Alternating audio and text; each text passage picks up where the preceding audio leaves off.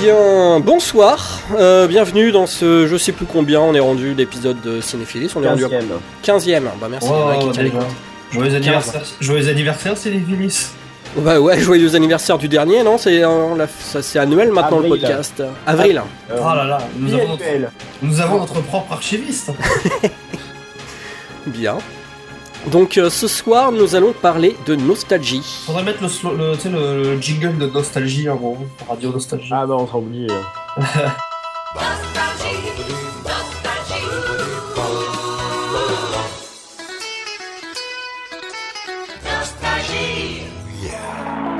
Le 21 octobre 2015, Marty McFly arrive dans le futur.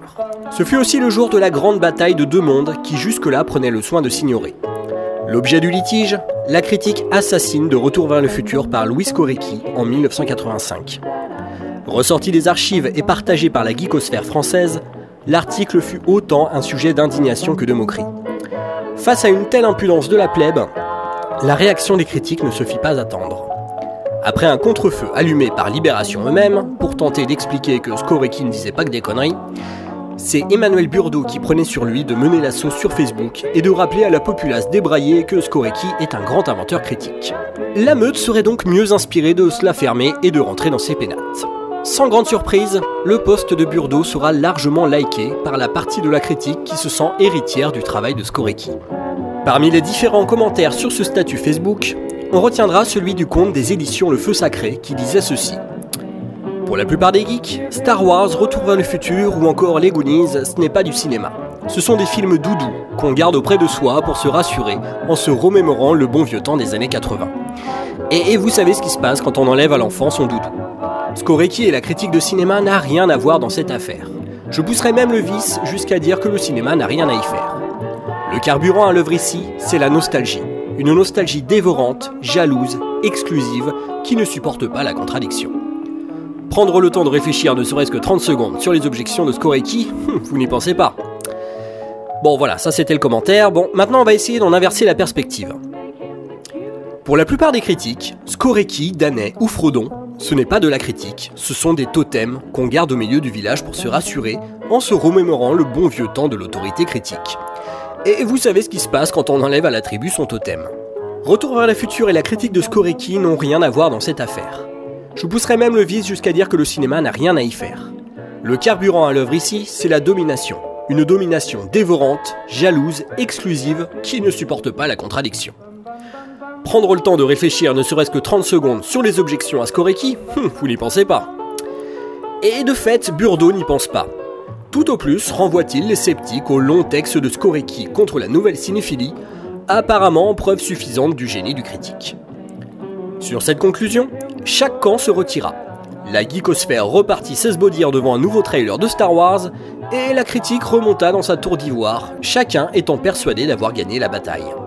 Malheureusement, la geekosphère avait raté l'occasion de répondre à l'article de Skorecki par un travail analytique, argumenté et étayé sur Retour vers le futur. Et la critique avait raté l'occasion d'expliquer le travail de Skorecki, d'en présenter les présupposés, les forces et les limites théoriques, idéologiques et esthétiques. Mais ça aurait supposé que l'histoire soit affaire de cinéma. Or, ce n'était qu'une histoire de totem et de doudou. Pour résumer, on a là deux manifestations de la nostalgie. Une nostalgie sentimentale face à une nostalgie intellectuelle. Une nostalgie de la domination face à une nostalgie de l'émotion. Évidemment, si on en fait le sujet de notre podcast, c'est parce que la nostalgie ne se limite pas à Retour vers le futur, Facebook ou la critique d'une autre époque. Elle est omniprésente dans nos salles de ciné et les spectateurs ne se projettent plus dans l'avenir, mais sont résolument tournés vers le passé. Donc pour en parler avec nous ce soir, j'ai Aurélien Noyer Et qui est en bonsoir. Angleterre. Bonsoir. Lucas Mario qui est à Nice Ça, et Mathieu Gallet qui est à Paris. Bonsoir. et moi-même, Julien Pavageau, qui suis dans l'Ouest, à Nantes. Donc, euh, bah, je sais pas, pour se chauffer, on peut. Est-ce qu'il y a quelque chose euh, actuellement dont vous êtes nostalgique? Je sais pas, est-ce que Star Wars, par exemple, ça vous fait, ça vous titille? Je sais que Mathieu, toi, ça te titille plus que nous. Euh, moi j'ai envie de voir le film, oui. euh, après, Ouais. euh, euh, je dirais pas que je suis nostalgique de Star Wars. J'ai j'ai toujours eu un certain attachement à la série euh, qui fait que je peux effectivement pas m'empêcher de, de ressentir, oui, une, une, une certaine excitation euh, quand il y a un truc en approche, mais euh, bon, il faut encore que ça c'est un minimum de qualité, quoi. Donc, euh, Ouais. j'ai pas particulièrement de nostalgie pour la prélogie, par exemple, quoi. Euh, voilà, c'est. Mais par exemple là, juste avec les, parce que nous là, on, on va en parler forcément de Star Wars. J'imagine qu'on peut Ouais. difficilement passer à côté du sujet. Mais juste avec la promo, la promo qui qui nous balance quasiment des images, de, enfin qui joue à mort la carte de la nostalgie. On ne voit quasiment que des images qui qu'on a déjà vues dans la dans la saga. Est-ce que ça fonctionne? Est-ce que tu euh, ouais, ouais, ouais, mais après, euh, voilà, euh, moi je sais, je sais pas si je répond uniquement à la nostalgie par, euh, pour les trucs d'images. Moi, pour le coup, par exemple, le truc qui m'a fait pour la première fois euh, euh, vraiment répondre positivement à la, à- aux images du film, parce que bon, j'avoue que le, premier, le premier teaser pour moi, il n'était pas, il était pas particulièrement emballant dans un sens comme dans l'autre. D'ailleurs, c'était ni emballant ni ni euh, déprimant. euh, c'était c'était middle of the road on va dire Euh, mais pour le coup ce qui m'a fait réagir pour la première fois donc positivement c'était une image dont je me disais justement qu'on n'avait pas vu ça dans la trilogie avant voilà c'est-à-dire c'était euh, c'était ce plan d'ouverture euh, c'était le, plan d'ouverture de la de la deuxième la, la deuxième la première vraie bande annonce en fait avec donc ce plan euh, ce plan large en travelling sur le le land speeder euh, qui passait devant un, un, star destroyer écrasé quoi et je me disais bah ça c'est typiquement le genre de truc qu'on voyait pas qu'on n'a pas vu jusque-là. Euh, Voilà, un, un plan avec un plan cadré euh, qui prend son temps d'installer euh, d'installer Mhm. l'image et tout ça. C'était un truc qu'on n'avait pas forcément vu dans les dans les, dans les films précédents. Euh, et surtout qui ah. qui porte un qui enfin qui porte en lui le, le- comment? Une sorte d'ADN de Star Wars, Ouais. c'est-à-dire presque plus de la fantasy que de la science-fiction quoi. Ouais, ouais, oui, en, et en partie, il y, a un- il y a un souci.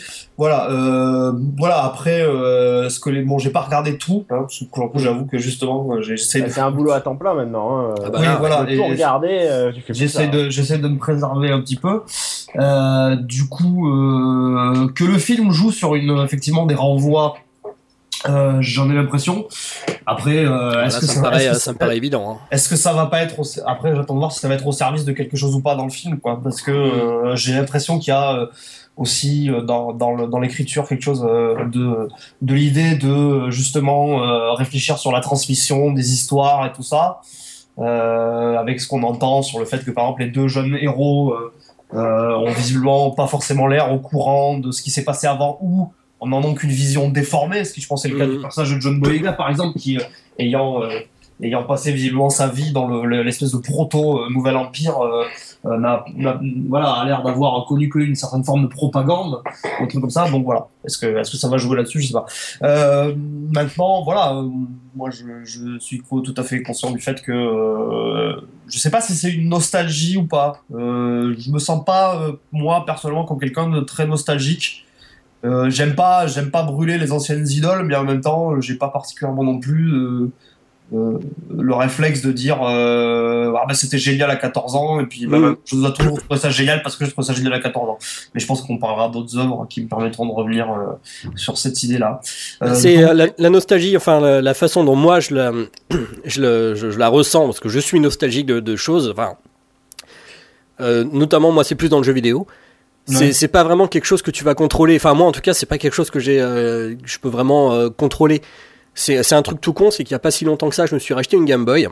Et donc le, le tout premier jeu auquel j'ai joué, le tout premier RPG, c'était Mystic Quest, qui est, euh, ça fait partie de la saga, non pas Final Fantasy, c'est Square, mais c'est euh, Secret of- Ah, Mana. euh, c'était pas euh, je me semble que c'est un Final Fantasy Gaiden hein, moi Mystic Quest Ah, c'est entre les deux, c'est-à-dire que ça s'appelle un Final Fantasy au Japon, il me semble. Enfin, il, a, il a été nommé euh, Final Fantasy, mais C'est euh, c'est Secret of Mana en fait à la base. Il y a un remake sur Game Boy Advance Ouais. qui s'appelle euh, Legend of Mana. Enfin bon, tu as raison c'est un- que je risque d'acheter d'ailleurs très frais. c'est vrai qu'au Japon c'était Seiken Densetsu Final Fantasy Gaiden C'est Voilà. ça. C'est à cheval entre les deux Bah, le jeu, je l'ai racheté il y a deux semaines en fait. C'est-à-dire que je Ouais. suis, euh, j'étais en train de chercher des jeux parce que même avec une Game Boy, c'était pas spécialement la nostalgie qui me, qui me, c'est plus la collectionnite euh, qui, euh, qui comment, Ah bah ça aussi. qui m'a- qui, qui m'animait. Sauf que là, je tombe sur le jeu, il était à 20 euros, ce qui est un bon. J'ai même pas réfléchi, j'ai juste acheté la cartouche et j'ai j'ai terminé le jeu depuis en, en quelques jours. Alors que c'est un jeu que j'ai euh, j'ai torché je ne sais pas combien de fois. Le jeu est le jeu est sympa, il est pas non plus exceptionnel, les musiques sont exceptionnelles, mais de là à y jouer comme ça fréquemment juste parce que ça a été ma porte d'entrée vers le RPG, je pense que c'est là pour le coup c'est un réflexe purement nostalgique. Bah, moi je vais te suivre en fait sur le, sur le, le jeu vidéo. Bah viens, allez. Euh, mais c'est une nostalgie assez particulière que j'ai sur le jeu vidéo. C'est euh, quelque chose que je trouve qu'on a. Enfin, après, c'est peut-être parce que, pareil, on va, on va revenir aussi sur le fait est-ce qu'il n'y a pas un côté syndrome de Peter Pan euh, de euh, on passait des heures sur des jeux alors qu'aujourd'hui on a peut-être moins, le, moins forcément de temps. Mais c'était que les jeux à l'époque, on avait, comme il n'y avait pas de dialogue parlé, on se plongeait dans l'ambiance avec la musique. Oui. Et euh, pour moi, les musiques des vieux jeux a un effet Madeleine de Proust assez fou, en fait. Et limite, des fois, je me refais Final Fantasy pour euh, retrouver une certaine ambiance de quand j'avais fait le jeu à l'époque. Et ça, c'est pas un truc que je retrouve spécialement au cinéma. Au cinéma, à la limite, je serais plus nostalgique d'un truc totalement différent. Pas de film en particulier, mais plutôt d'un esprit de, film qu'on avait, euh, qu'on avait dans les, dans les années 80-90 et qui est un peu perdu euh, aujourd'hui, je trouve, euh, de, de, de, de films qui faisaient le boulot, quoi. Qui essayaient pas de se prendre plus. euh, au- enfin, qui justement se prenaient au sérieux, mais dans ce qu'ils étaient. Ouais. Euh, N'oubliez peu- pas d'être fun en fait. c'est ça, qui, essaie- mais qui était fun, mais qui essaie pas de l'être. Et euh, voilà, et justement, je pense qu'on va parler un peu postmodernisme, tout ça, on va se la péter un peu plus tard. Mais euh, peut-être qu'aujourd'hui, les films sont un peu trop postmodernes et essayent. euh, enfin, voilà, je suis nostalgique de l'époque où le cinéma faisait pas de coup de coude. Voilà, à la limite, s'il y a quelque Ah, chose. oui. nostalgique. Ouais. Voilà. Est-ce qu'on peut vraiment parler de nostalgie? Parce que là, pour le coup, il y a vraiment une, euh, une dégringolade quand même, mais bon. Oui. Aurélien? Euh, bah en fait moi je suis pas vraiment nostalgique de quoi que ce soit. Bon bah casse-toi, hein, Euh, c'est vrai que- À part Voilà. des bons whisky. À part des Allez, bons whisky. À part des bons whisky. Oui, mais, Mais on non, en des produit bons- encore des- aujourd'hui. Hein. Et Bon aussi j'en enfin voilà, il y en a encore Oui, aujourd'hui. et- Non mais euh, en fait euh, ce, ce que le par exemple la promo du Star Wars m'a fait m'a fait euh, prendre conscience, c'est que euh, bah, les Star Wars ça a clairement fait partie de, de mon enfance, mon adolescence où j'étais quand même pas mal un Star Wars nerd euh, à aller visiter ou même pas même pas visiter les sites puisqu'à l'époque j'avais pas encore internet mais genre avoir un CD de, l'encyclopédie Star Wars qui t'apprend que je sais pas Boba Fett est un guerrier euh, mandalorien et qu'il a un scalp de wiki à la ceinture tu vois genre de truc essentiel à savoir Tout à fait. et euh, mais à côté de ça, j'ai pas vraiment de nostalgie pour les films parce que je les revois avec plaisir et je les vois avec euh, bah, mon regard de trentenaire qui est pas forcément le même que celui que, que j'avais à, à 10 ans et les deux me conviennent en fait. Et j'ai, j'ai- mon, mon regard de 10 ans me manque pas spécialement parce que j'apprécie les films avec mon regard de trentenaire. Après, du coup, le- sur la, sur la, nouvelle, euh, la nouvelle trilogie, euh, bah, je passe pense pas que euh, les films seront mauvais parce que, à mon avis, Disney aura quand même assez, euh, assez fait du quality control pour que euh, ça plaise un peu à tout le monde, que ce soit aux vieux fans euh, ou, euh, ou aux nouvelles générations qu'ils essaient forcément euh, de conquérir. Mais, euh, mais à côté de ça, ça restera euh, fait par DJ Abrams et je suis pas sûr que mon regard de 30 ans euh, retrouvera vraiment des choses qui le fascineront. Euh, Bah, Il y, a- comme, il y a un pattern, parce que J.J. Abrams, c'est quand même quelqu'un qui, euh, qui joue énormément, enfin toute sa, toute sa filmographie euh, joue énormément sur la nostalgie. C'est assez intéressant. Ouais, ce qui m'intéresse pas personnellement, c'est ça, c'est aussi ça le truc. Ce- Ceci dit, c'est marrant parce qu'il a, il a récemment justement dit que euh, c'était une erreur d'avoir mis, d'avoir mis tous ces clins d'œil à la, à la colère de Khan dans Star Trek 2. Oui, ouais, enfin, il le dit après coup. Et le, le problème, c'est que du coup, ça, tout l'ADN de Star Trek, pourtant, passait à la trappe, alors qu'il y avait des renvois continuels. Pareil pour le 2. Bon, pour moi, c'était plus un problème dans le 2, mais euh, bon, je suis pas assez, je suis pas assez calé en Star Trek pour, pour vraiment. euh, Pour en avoir vu quelques films, euh, je, je retrouve pas spécialement l'esprit. Déjà, l'esprit de Star Trek, il est pas compliqué à, à reproduire. C'est euh, Space, The Final Frontier. Ça, on l'a jamais dans les deux Star Trek. Oui, non, non, mais ça pour le coup. Il y euh, a oui, deux Star Trek qui se terminent par ça, alors que toutes les séries commencent par ça. Ouais, Star Trek, ça. normalement, ça commence par euh, l'ultime ouais. frontière. On va explorer, on va voir, des- on va baiser des aliens à droite à gauche. Et effectivement, c'était la promesse à la fin du premier qui, sur laquelle ils reviennent dès, dès le départ dans, dans le deuxième. Bah, ils font une petite séquence d'ouverture euh, sur une, une planète où ils Oui. violent allègrement la, la, la prime directive, euh, voilà. Et euh, Bon, ce que, ce que passe son temps à faire Kirk dans la, dans, dans la, sé- dans la série ah, originale. oui, comment Picard le fait aussi pas mal hein, dans The Next Generation, mais bon, il le fait avec Oui. classe. Mais disons que la séquence d'exploration, c'est limite du pré-générique de James Bond dans, dans ça. C'est euh. Abrams. On est quoi. plus dans le fan service, on est plus vraiment dans on vous sert la soupe et, euh, et vous allez retrouver un univers, vous allez retrouver un album photo d'un univers qui vous plaît. C'est euh, c'est le cas beaucoup. Enfin, dans, récemment, il y a eu quand même tro- trois films. Enfin, il y a deux films qui sont sortis et bon, bah le Star Wars dont on a déjà commencé à parler. Il y a eu euh, le Terminator euh, Genesis et euh, Jurassic World, qui ne proposent rien d'autre que des albums photos de de, de, de- de ce qu'on a déjà vu. Terminator Genesis, c'est une farce intégrale. Je veux dire, il y a, il y a des plans complets repris euh, au premier et au deuxième Terminator. d'ailleurs, ce qui est- mais c'est d'ailleurs en fait c'est une technique euh, qui est similaire à ce qui était fait sur le premier Star Trek où c'est une façon de mélange- mélanger un peu la chèvre et le chou en fait avec les histoires de en fait en gros c'est des continuités parallèles. On essaie, on, on dit c'est des continuités parallèles et donc en gros c'est bon ben en fait voilà ça nous permet de euh, ça nous permet de revisiter euh, les les euh, comment dire les ça nous permet de revisiter, De revisiter les canons. ça nous permet de revisiter les canons Mais ils le font pas. Mais tout en en ménageant, voilà, on dit mais voilà, comme c'est dans un univers parallèle, oui, c'est pas destiné. Donc pour, pour les, c'est une façon de dire aux vieux fans, oui, mais vous voyez, c'est pas c'est pas destiné à remplacer à remplacer ce que vous ce que vous vous avez connu et vous Oui. avez aimé et tout ça. Donc on voilà, on exploite le truc, euh, mais euh, sans euh, sans vouloir dire on l'efface. Bah, euh, en fait, c'est les clairement ce que, ce que fait Abraham, c'est qu'il donne, il donne aux gens ce qu'ils veulent plutôt que ce qu'ils ont besoin. Pour citer, euh, je pense que Whedon a dit ça, Cameron a dû dire ça. Star Wars, enfin la, la promo de Star Wars me donne vraiment l'impression d'avoir été drivé par une communauté de fans. C'est clairement ce que veulent les fans. Ils veulent le retour de Han Solo, ils veulent revoir Chewbacca, ils veulent voir des, des enfin. Et du coup, on sera dans un univers confortable. Jamais on sera euh, bousculé. Jamais on va se dire tiens euh, c'est nouveau. On va peut-être prendre un risque en allant voir ce film. Peut-être que ce film va euh, risque de bouleverser l'univers ou l'enrichir. faut définir, faut définir ce que c'est, euh, bouleverser ou enrichir l'univers aussi avant quoi. Eh bien, déjà on va commencer par définir ce qu'est la nostalgie. Donc euh, qui veut se lancer dans une petite définition? Qu'est-ce que ça peut euh, Qu'est-ce que c'est pour vous? En fait, ça, vient d'un mot grec que, je, ne vous dirai pas tout de suite, vous aurez qu'à chercher, qui signifie le, mal du pays, en fait. En fait, la nostalgie, c'est euh, l'envie de retrouver quelque chose qu'on a abandonné, que ce soit euh, son foyer, une époque, un sentiment. Voilà, c'est la nostalgie. À la base, c'est un manque.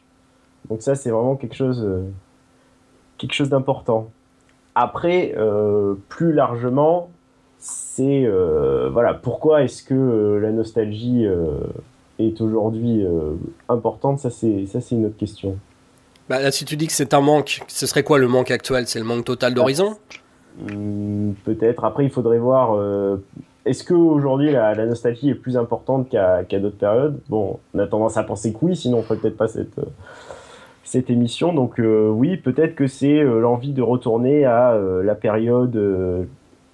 pour la génération qui nous concerne, c'est la période années 80, années 90. Tomorrowland aussi traitait énormément de ça.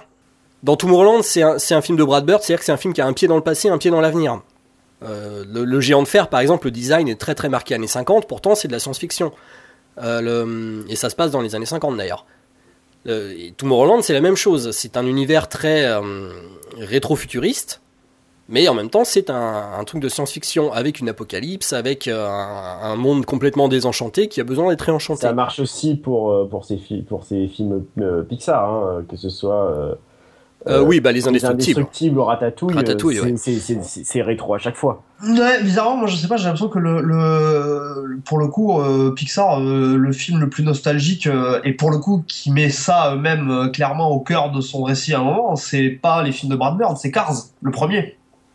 Oui. Le premier, le premier Cars est clairement une ode à euh, l'Amérique de l'ancien temps où euh, on pouvait prendre son temps pour se balader sur les routes euh, et découvrir des petits coins paumés dans la campagne où il faisait bon vivre. Alors qu'aujourd'hui, ma bonne dame, euh, tout va à 100 à l'heure, on prend les autoroutes et on ne prend plus le temps de se balader dans la nature. Donc je pense que c'est euh... et pour mais pour le coup c'est un film qui est très nostalgique voilà des années la peur on va dire plutôt 50 60 aussi quoi et qui Ouais, porte- mais à- c'est moins dans l'esthétique que dans le propos oh, Ouais, dans l'esthétique, il y a tout le passage, toute la fameuse scène euh, où il danse sur la, la route nouvellement faite avec tous les néons. Ouais. Une scène absolument magnifique d'ailleurs, qui est extrêmement nostalgique. Enfin, même le personnage de la vieille, la vieille voiture parle avec la statue de son, euh, de son défunt mari. Ouais. Et euh, ah, si tu pouvais voir ça. Enfin, il y a vraiment une, euh, il y a un spleen derrière cette, cette scène. Il y a- il- Ouais, mais Cars est carrément nostalgique, mais comme disait, euh, comme disait Julien, les films de Brad Bird, ont cette particularité d'être enfin, un pied dans le passé, un pied dans le futur. Par exemple, Ratatouille, tu as tout le côté euh, nostalgique sur euh, le personnage de Rémi qui se, qui se réfère tout le temps à celui de Gusto comme étant genre le grand chef qui l'a inspiré, etc. Mais à côté de ça, c'est une ode à la, créativité, et à essayer de nouvelles choses. Ils se contentent pas de refaire les recettes de Gusto contrairement justement à ce que voudraient euh, faire les héritiers de Gusto, c'est-à-dire refaire la, même chose, l'estampiller. À, la à la fin, euh, à la fin, il crée son propre restaurant, quoi. Non, non, non, bien sûr, mais il y a le, comment, comment on prend justement alors le, le, le, euh, le passage où justement le, critique cynique, donc Anton Ego, est, est, vaincu parce que la ratatouille que lui prépare Rémi lui le plonge justement dans les affres de la nostalgie ah, en lui rappelant la ratatouille qu'il mangeait petit chez sa, chez sa grand-mère. Ça, ça, lui rappelle, mais c'est pas la même. Tu vois, c'est s'appuyer sur le passé pour construire, le, pour construire un futur qui sera différent du passé. C'est pas le répéter. Pas être dans une logique mortifère de répétition inlassable des, mêmes, des mêmes choses. Donc réinventer le, le passé plutôt que le revivre en fait. Voilà. Mm. Par procuration. Est-ce qu'on est dans une crise du. Enfin, vu l'année de merde de 2015 euh, qu'on s'est prise, on pourrait penser que quand même euh, il y a une crise du futur, quoi. Bah, est-ce qu'il y a un futur envisagé? C'est-à-dire qu'on est, euh, on est dans une même juste sans parler de, crise, de quoi que ce soit, de, politique et de, de, fin dans le monde, on, a, on avait une date qui, qui symbolisait le futur. On avait l'an 2000 par exemple. Nous, l'an 2000, c'était les voitures volantes. Je veux dire, qui n'y a pas pensé? Oui, alors que on n'a plus de, on n'a plus d'horizon, on n'a plus de cap à passer avant un sacré moment.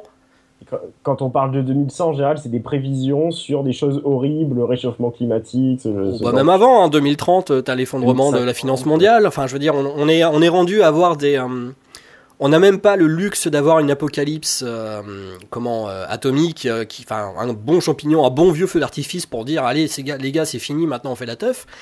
Non, ça va être. On, est, on nous promet une longue dégradation vers, euh, vers un futur, euh, comment, digne de. Le, les Children of Men, par exemple. Oui, oui. Ce podcast vous êtes offert par Lexomil. Voilà Oui, non, mais comme j'allais dire, il y, a eu, il y a aussi la mort de, de, tous les grands récits. On peut dire que euh, le, grand récit du communisme est mort en 91 et le grand récit du capitalisme est mort en 2008. Enfin, pour faire vite, quoi. Oui. Mais en gros, voilà, c'est qu'est-ce qu'est-ce qu'on a à proposer aujourd'hui. Donc c'est peut-être aussi pour ça qu'on on regarde autant en arrière. Mais là, je pense qu'on. C'est rassurant. C'est rassurant. Oui, bon. Ah, j'ai jamais dit le. Je suis en train de construire un, un War Rig dans mon garage, hein, si vous voulez. Euh, j'ai besoin d'un lancier. Ah, moi, je me suis commandé, et ouais, je me suis commandé 10 kilos de riz pour ma femme, elle me faire des tours avec des petites tomates. Et ça, c'est la niche du chien, il peut compter sur 2 km de laisse. Faut que je vous laisse, euh, faut que j'aille voir mon psy, il m'appelle 10 fois par aujourd'hui, je sais pas ce qu'il a. Bref. Euh... Donc voilà. Donc c'est bien, elle va être fun cette émission. Ouais, voilà. Elle est, elle est bien pour terminer cette année de merde. Hein, elle est parfaite, voilà, on va, on va exorciser tout sur les comédies slapstick euh, en janvier. Hein. Je propose qu'on la publie dès le lendemain du deuxième tour des régionales, ça fera, ça, fera, ton sur ton. bien joué. Cela dit, après, il y a toujours eu des, des périodes comme ça dans l'histoire où, où, des gens étaient nostalgiques d'une espèce d'âge d'or et pensaient que euh, leur civilisation allait, allait tout droit à la catastrophe. Enfin, typiquement, je sais pas, ce, ce, que ça a été la, Renaissance et euh, au moment où tout le monde, tout le monde voulait se, réclamer euh, des anciens grecs et latins parce que euh, voilà, c'était le summum de la civilisation et que depuis il y a eu une gringolade et que voilà. Mais par exemple, les romantiques avaient, les romantiques avaient aussi ce, complexe-là vis-à-vis vis-à-vis par exemple d'une époque plus, époque plus tumultueuse du Moyen Âge qui avait été qui avait été démolie par par les Lumières et que les romantiques voulaient on dire réhabiliter d'une certaine façon.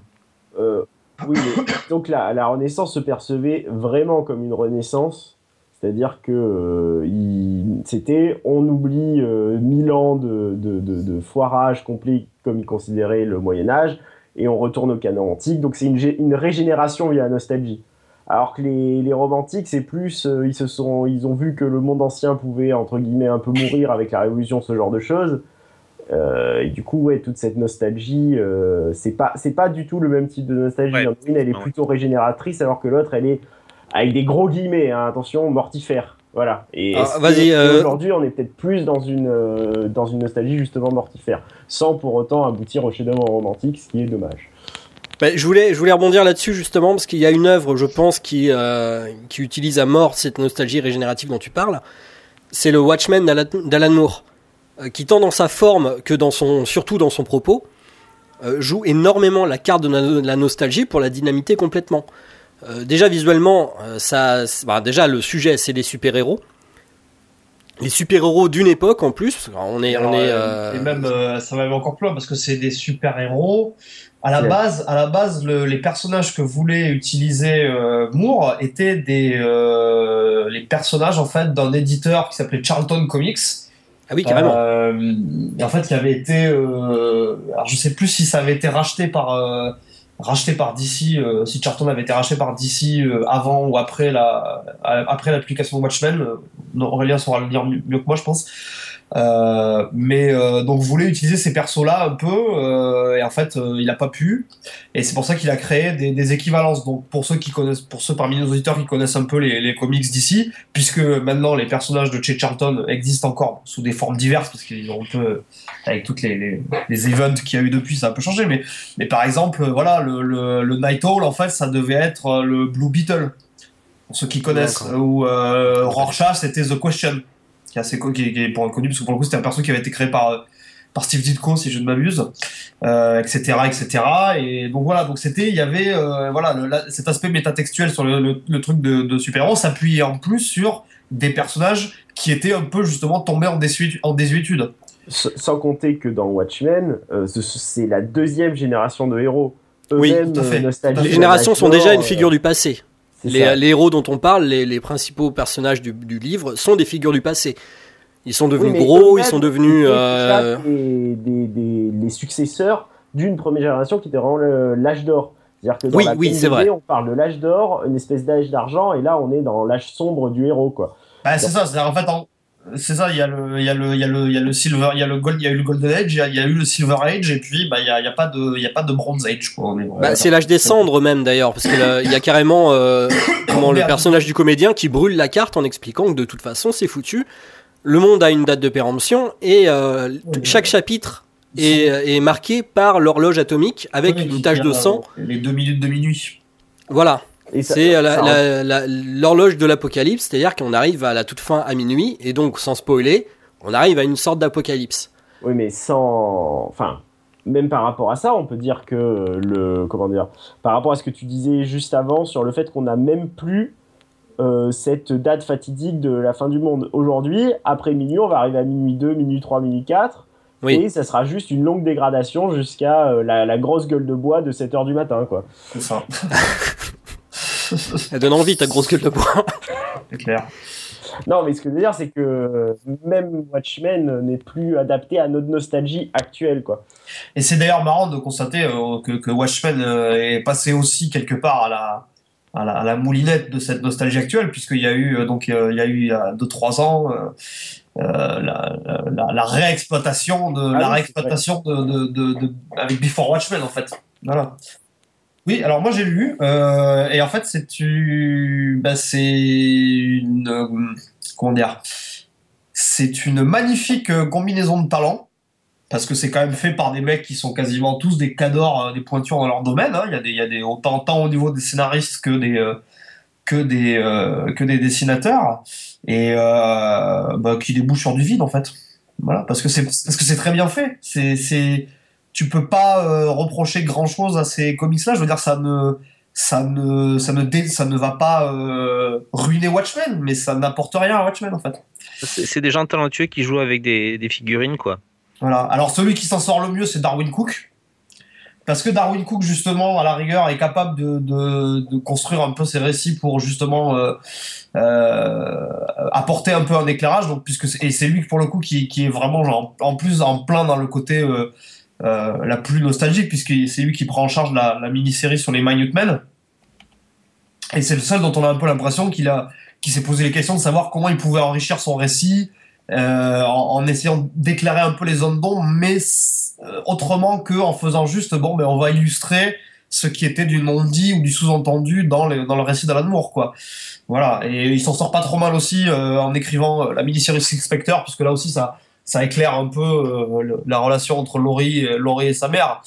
Après les autres, c'est euh, bah, voilà, c'est clairement c'est du un peu du remplissage quoi. Les euh, Rorschach, ça pas Rorschach à part le dessin de Bermero, ça n'a pas grand intérêt. Euh, c'est un peu pareil pour Ozymandias et ou, la mini l'espèce de mini sur Moloch et à la rigueur, je donnerais quelques points à, à, Straczynski pour le coup, il m'a assez surpris parce que avec avec Doc Manhattan où il essaye de faire un truc un peu un peu dans l'esprit Moore, mais plus justement sur le découpage et la narration. Que, que, sur le avec une narration un peu déstructurée tout ça. Mais voilà c'est c'est euh, c'est typiquement effectivement de, de l'exploitation de licence euh, dans ce cas-là on va dire plus basique. D'accord. Sans être honteux mais c'est euh, comme, comme disait Aurélien c'est des, euh, des gens talentueux qui jouent avec des figurines donc des doudous quoi. Non parce qu'il n'y a pas en fait euh, je veux dire, j'ai l'impression que les mecs ont quand même essayé de, de, de se dire bon, euh, parce que c'était, c'est clairement c'est des projets de commande quoi. C'est, c'est, mm. c'est pas un projet qui a été. Les mecs, euh, ça veut dire que que d'ici soit allé chercher. Euh, que d'ici soit aller chercher des mecs talentueux, c'est, c'était une caution, quoi. Mais c'est évident que c'est un projet qui a été fait par des, euh, des mecs qui se disent, bon, ben voilà, on a ça dans notre catalogue, comment est-ce qu'on peut l'exploiter, quoi? Oui. Voilà. Il y a, il y a un certain cynisme, à la base. Ça, alors ça c'est marrant parce que c'est une, une constante dans toute l'exploitation de toutes les franchises actuelles à quelques exceptions près, euh, dont Mad Max par exemple, où la franchise est exploitée par son créateur, donc il a le, il a le pouvoir sur créatif sur à peu près tout et personne viendra le faire chier. Euh, toutes les franchises Marvel et, je suppose celle de Star Wars euh, va être exploitée par des gens euh, qui vont servir, qui servent de caution et dont la marge est extrêmement limitée. Ça dépend. J'ai envie de dire ça dépend, puisque je pense qu'on a quand même, euh, on a quand même au moins un exemple de truc Marvel qui aura fait hurler à peu près tous les puristes, quoi. Donc, donc ah vas-y, parce que moi Marvel, je t'avoue que je suis pas du tout puriste. Bah le mandarin Iron Man. Ah oui, oui en effet, oui. Oui, mais c'est ben voilà, c'est extrêmement casse-gueule, quoi. C'est-à-dire que ah. actuellement, c'est vraiment verrouillé. Euh, bah après, encore une fois, pour savoir, je sais pas, il faut attendre de voir le film. Moi, j'ai tendance à penser que bon, ben il y a Kathleen Kennedy à la tête, c'est qu'il y a une productrice un peu avisée, euh, qui a quand même apposé son nom à des trucs de qualité. Maintenant, voilà, est-ce que on en est plus là pour moi, on est plus sur le débat. Est-ce que la qualité, ça implique nécessairement de bouleverser les bases ou quoi, je sais pas. Oui, alors bah voilà, du coup, est-ce que la nostalgie peut être un outil de création ou euh, forcément c'est euh, ça tue la créativité? Qu'est-ce qu'on peut avoir comme exemple et contre-exemple? Bah, Je pense qu'on peut, on peut continuer sur justement un peu peut-être euh, bah, Watchmen justement. Est-ce que, Watchmen serait pas un exemple de ça? Bah alors Watchmen, j'ai une, une, citation que j'ai extraite du, du comics. c'est donc le personnage des Imandias qui lance une ligne de jouets et des lignes de parfum à son image. Et donc là, il parle d'une publicité pour un parfum qui s'appelle Nostalgia.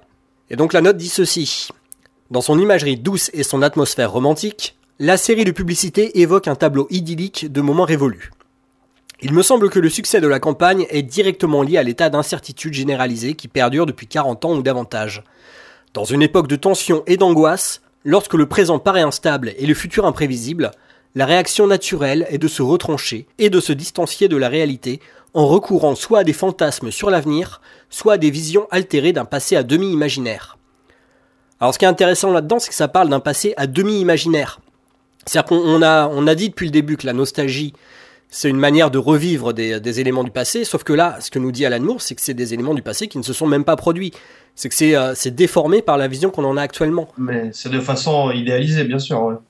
Après, ce qui est rigolo à devoir, c'est vrai qu'on peut faire le parallèle avec euh, l'heure actuelle, mais d'un autre côté, Alan Moore, il écrit ça euh, dans les seconde moitié des années 80. Et quand même quelque chose qui a marqué les années 80, euh, surtout aux États-Unis, c'est une forte nostalgie vis-à-vis des années 50. On parlait de Retour à le futur tout au début. Retour à le futur, c'était quand même un gros retour à ah ben tiens, l'Amérique des années 50, quand même, qu'est-ce que c'était pas mal quoi. Bah, surtout que la première image de Marty dans le passé, à aucun moment on se dit c'est une réplique du passé tel qu'il était. Non, on est clairement dans une. Euh, enfin, Marty arrive dans un monde fantasmé. Et jamais Zemeckis essaie de nous faire croire que c'est une vision extrêmement réaliste du passé. après, c'était même généralisé dans les années 80, enfin, à la musique, où il y avait eu un gros, euh, un gros revival euh, années 50 avec, je sais des groupes comme les Stray Cats, etc., qui, qui faisaient que il y avait cette espèce d'imaginaire 50 qui avait infusé dans les années 80, comme probablement on peut avoir les années 80 et 90 qui infusent dans, dans l'imaginaire actuel. Oui, c'est ça. C'est-à-dire j'ai l'impression que l'impression qu'il y a quand même un côté cyclique en fait à la nostalgie. C'est que chaque génération va être, va est, nostalgique de bah, de, de, de celle où on va dire de, de, de, ouais, de celle qui la précède de, on va dire enfin une ou deux générations avant quoi de la, mais ça revient parce que et, en même temps c'est aussi cyclique de dans ce dont quoi on est nostalgique parce que là, on est encore un peu dans la nostalgie euh, années 80. Mhm. Mais je serais pas surpris que d'ici 4 euh, ou 5 ans, et ça commence à arriver, à mon avis, euh, par certains côtés, on, arrive à une nostalgie des années 90. Je, bon, je sais plus si ça se fait trop maintenant, mais tu vois, mais il y a encore, il me semble qu'il y a encore, même, même quoi, 4, 4, 5 ans, 6 ans, on va dire un truc comme ça, il y avait quand même encore, c'était les soirées Boulga, quoi ça remplissait ou ça remplissait les tu remplissais un zénith avec euh, avec ça quoi euh. bah ils remplissent des zéniths avec les, les, les, mecs des années 80 des types qui ont fait deux pauvres chansons qui tournent en boucle depuis 30 ans. Des mecs comme Goldman ça tourne en boucle depuis des années et personne ne sait ce qu'ils ont fait ces dernières années. Ces mecs là c'est toujours les mêmes tubes de enfin bon. Et autour de autour de nous on a l'impression que les gens sont satisfaits enfin, sont, sont tout à fait euh, satisfaits de ne pas avoir de nouveautés de ne rien découvrir de nouveau, de rester sur euh, quelque chose qui fait appel à un passé qu'ils n'ont peut-être même pas vécu. Parce que c'est ça aussi qui peut être intéressant, c'est est-ce qu'on peut être nostalgique de choses qu'on n'a pas vécues? Ben, Bonne question. ben là, je pense sur Star Wars, par exemple, on a quand même tout un public qui n'a jamais connu la prélogie, euh, mais nous-mêmes, on ne l'a jamais vu en salle. La trilogie vu La trilogie originale. Oui, nous, on en est bah, nostalgique, mais on l'a tous découvert en VHS. Oui, Là, on a toute une euh, génération qui ne l'a peut-être même pas vu en version originale. C'est-à-dire la version non, euh, non peinturlurée par George Lucas. Nous, on a eu l'occasion de le voir en salle, mais après, dans sa version dénaturée, quoi. Oui, ouais, oui. c'est comme euh, il y a eu le. Dans le jeu vidéo, actuellement et depuis quelques années, il y a quand même une. Enfin, dans la pop culture, il y a toute une mode du pixel art. Et actuellement, les, générations qui, qui, de, qui ont la vingtaine aujourd'hui leur première console, ça a été la, la PlayStation. Donc ils n'ont pas vraiment connu, enfin entre guillemets, ils n'ont pas, ils n'ont pas vraiment connu euh, le, pixel, le, les jeux euh, pixel pur et dur, les, les, vieilles Amiga, les vieilles NES, des choses comme ça. Voilà, mm. typiquement, ils sont entre guillemets nostalgiques d'une certaine période qu'ils n'ont absolument pas connue. Alors moi je vois un truc. Alors on peut parler aussi du fait que euh, il y a effectivement aussi la, la vague de remaster, euh, remake HD euh, actuellement. Et moi, je, je pense qu'il faut séparer un peu ça de la, nostalgie. Euh, parce qu'il faut bien voir une chose déjà, parce que Lucas parle du pixel art et de la vague qui revient. Effectivement, ça aussi, c'est un côté cyclique, parce que là, on était, on était dans le pixel art très justement 8 bits. Et on commence à voir arriver, je pense, et ça va être la prochaine vague, on va, on va voir arriver des, des trucs qui sont plus euh, dans la recréation de l'esthétique 16 bits, justement. Ah bah, les gens se sont rendus compte que le 8 bits c'était moche, hein, surtout. Alors, oui non, parce que tu peux faire des trucs, tu peux faire des trucs très beaux en, 8 bits. Moi, je prends un jeu que j'ai adoré qui est Shovel Knight. Euh, c'est un truc où euh, les mecs ont clairement voulu faire un jeu qui ressemble à de la NES dans l'esthétique. Oui. Mais c'est, euh, en fait, c'est de la NES retravaillée avec les techniques d'aujourd'hui qui fait que tu atteins un degré de technicité et de qualité graphique en fait euh, que une NES de l'époque n'aurait jamais pu atteindre. Bah, moi j'ai pas joué à Shovel Knight, mais par exemple j'ai joué à, à VVVVV, enfin le, le, petit jeu euh, qui, est, qui, est, extraordinaire, hein, qui est très très bon, mais dont le, le design est, euh, est, extrêmement 8 bits, mais euh, ce n'est pas du 8 bits parce que derrière on voit bien qu'il y a, il y a du scrolling, il y a des choses comme ça. ça Là pour le coup, est-ce que ça respecte vraiment le, les, les, technicités de la, est-ce qu'ils ont vraiment conçu ça pour que ce soit, ça puisse tourner sur NES par exemple? Non, mais pour le coup, c'est non. Pour le coup, je pense que c'est vraiment des jeux qui sont conçus pour faire être fait à la manière d'eux. Voilà. Mais ils utilisent des techniques modernes et euh, voilà. bon, mais il faut voir aussi que c'est à la fois. Je pense que euh, c'est à la fois un choix esthétique et un choix financier. Hmm. C'est-à-dire que, vrai que, ça que l'esthétique, l'esthétique, l'esthétique rétro euh, ou lo-fi, elle découle aussi de l'incapacité à, enfin, à certains développeurs, qu'ont les développeurs indés qui font ça, à avoir accès à des budgets qui leur permettrait de faire euh, de, des trucs qui est la technicité euh, d'un triple A moderne. Parce qu'on sait qu'on sait que les coûts de développement du jeu vidéo ont enflé de manière exponentielle ces dernières années que les, et à la fois à la fois euh, les coûts financiers que les coûts humains. C'est-à-dire que maintenant des équipes les tu regardes les les équipes de triple A moderne c'est juste énormissime. Et on, on, a eu on a eu l'exemple là que des jeux considérés comme euh, énormes à une époque, euh, si, pour les refaire actuellement, euh, ça, demande des, ça demande des modèles économiques différents. C'est-à-dire que je sais pas si vous avez vu, mais le remake de Final Fantasy VII, donc, dont on a vu des nouvelles images euh, au PlayStation Experience le week-end dernier, en fait, ils ont, Square a annoncé ça sortirait en plusieurs parties. Ah oui. Parce que, alors ils ont dit, bon, on va, on, ça, on va en profiter, on va rajouter des trucs on va, on, va, on va faire certaines coupes, mais on va aussi rajouter des trucs, ce qui fait que ça sera plus vaste. Mais voilà, c'est quand même un aveu pour dire c'est un jeu qui est tellement énorme en termes de contenu que pour le refaire avec les techniques euh, moderne, c'est-à-dire avec donc euh, un truc complètement en 3D, euh, qui soit avec des, voilà avec des modèles polygonaux, qui, qui est la gueule de suffisamment et la qualité esthétique qu'on attend d'un jeu triple A moderne. ben on n'a pas d'autre choix, on peut pas faire ça en une seule fois parce qu'en gros ils disent l'aveu c'est si on le fait, si on essaie de faire dans un seul jeu, ça sortirait probablement pas avant 6 ans ou à cheval sur deux générations de consoles et et, et on voilà donc ils vont devoir le vendre en morceaux. Voilà, bon, ça c'est une première chose. Donc voilà. Donc voilà, effectivement, c'est, donc c'est à la fois la nostalgie et c'est une nostalgie qui découle aussi de certaines contraintes techniques, je pense. Et ça, ça, c'est, ça c'est une première chose. Après, je pense que la vague de, alors je prends pas, je vais pas, je parle pas là des des, des, des remasters, euh, les trucs, euh, par exemple les Uncharted ou les Last of Us qui euh, là pour le coup euh, relève pas du tout de ce que je vais décrire parce que c'est des jeux les remasters PS4 tu veux dire? Ouais mais je, je parle enfin je parle précisément des remasters de jeux de la génération précédente.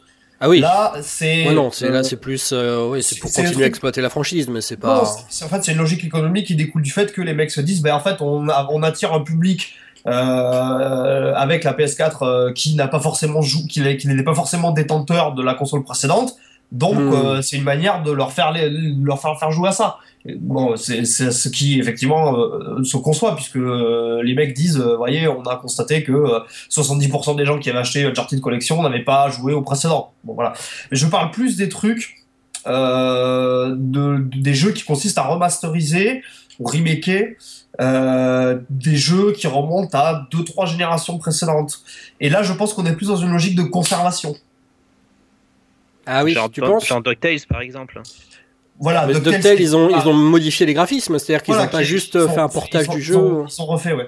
Euh, voilà, je pense à ça, mais je pense aussi à euh, bah, écoute, toute la vague de, de remaster de jeux LucasArts qui sont en approche, enfin qui, qui, qui, ont commencé cette année et qui, sont, qui, qui se continuent là, donc euh, sous l'impulsion de Tim Schafer en fait, euh, où donc en fait ils ont refait Grim Fandango.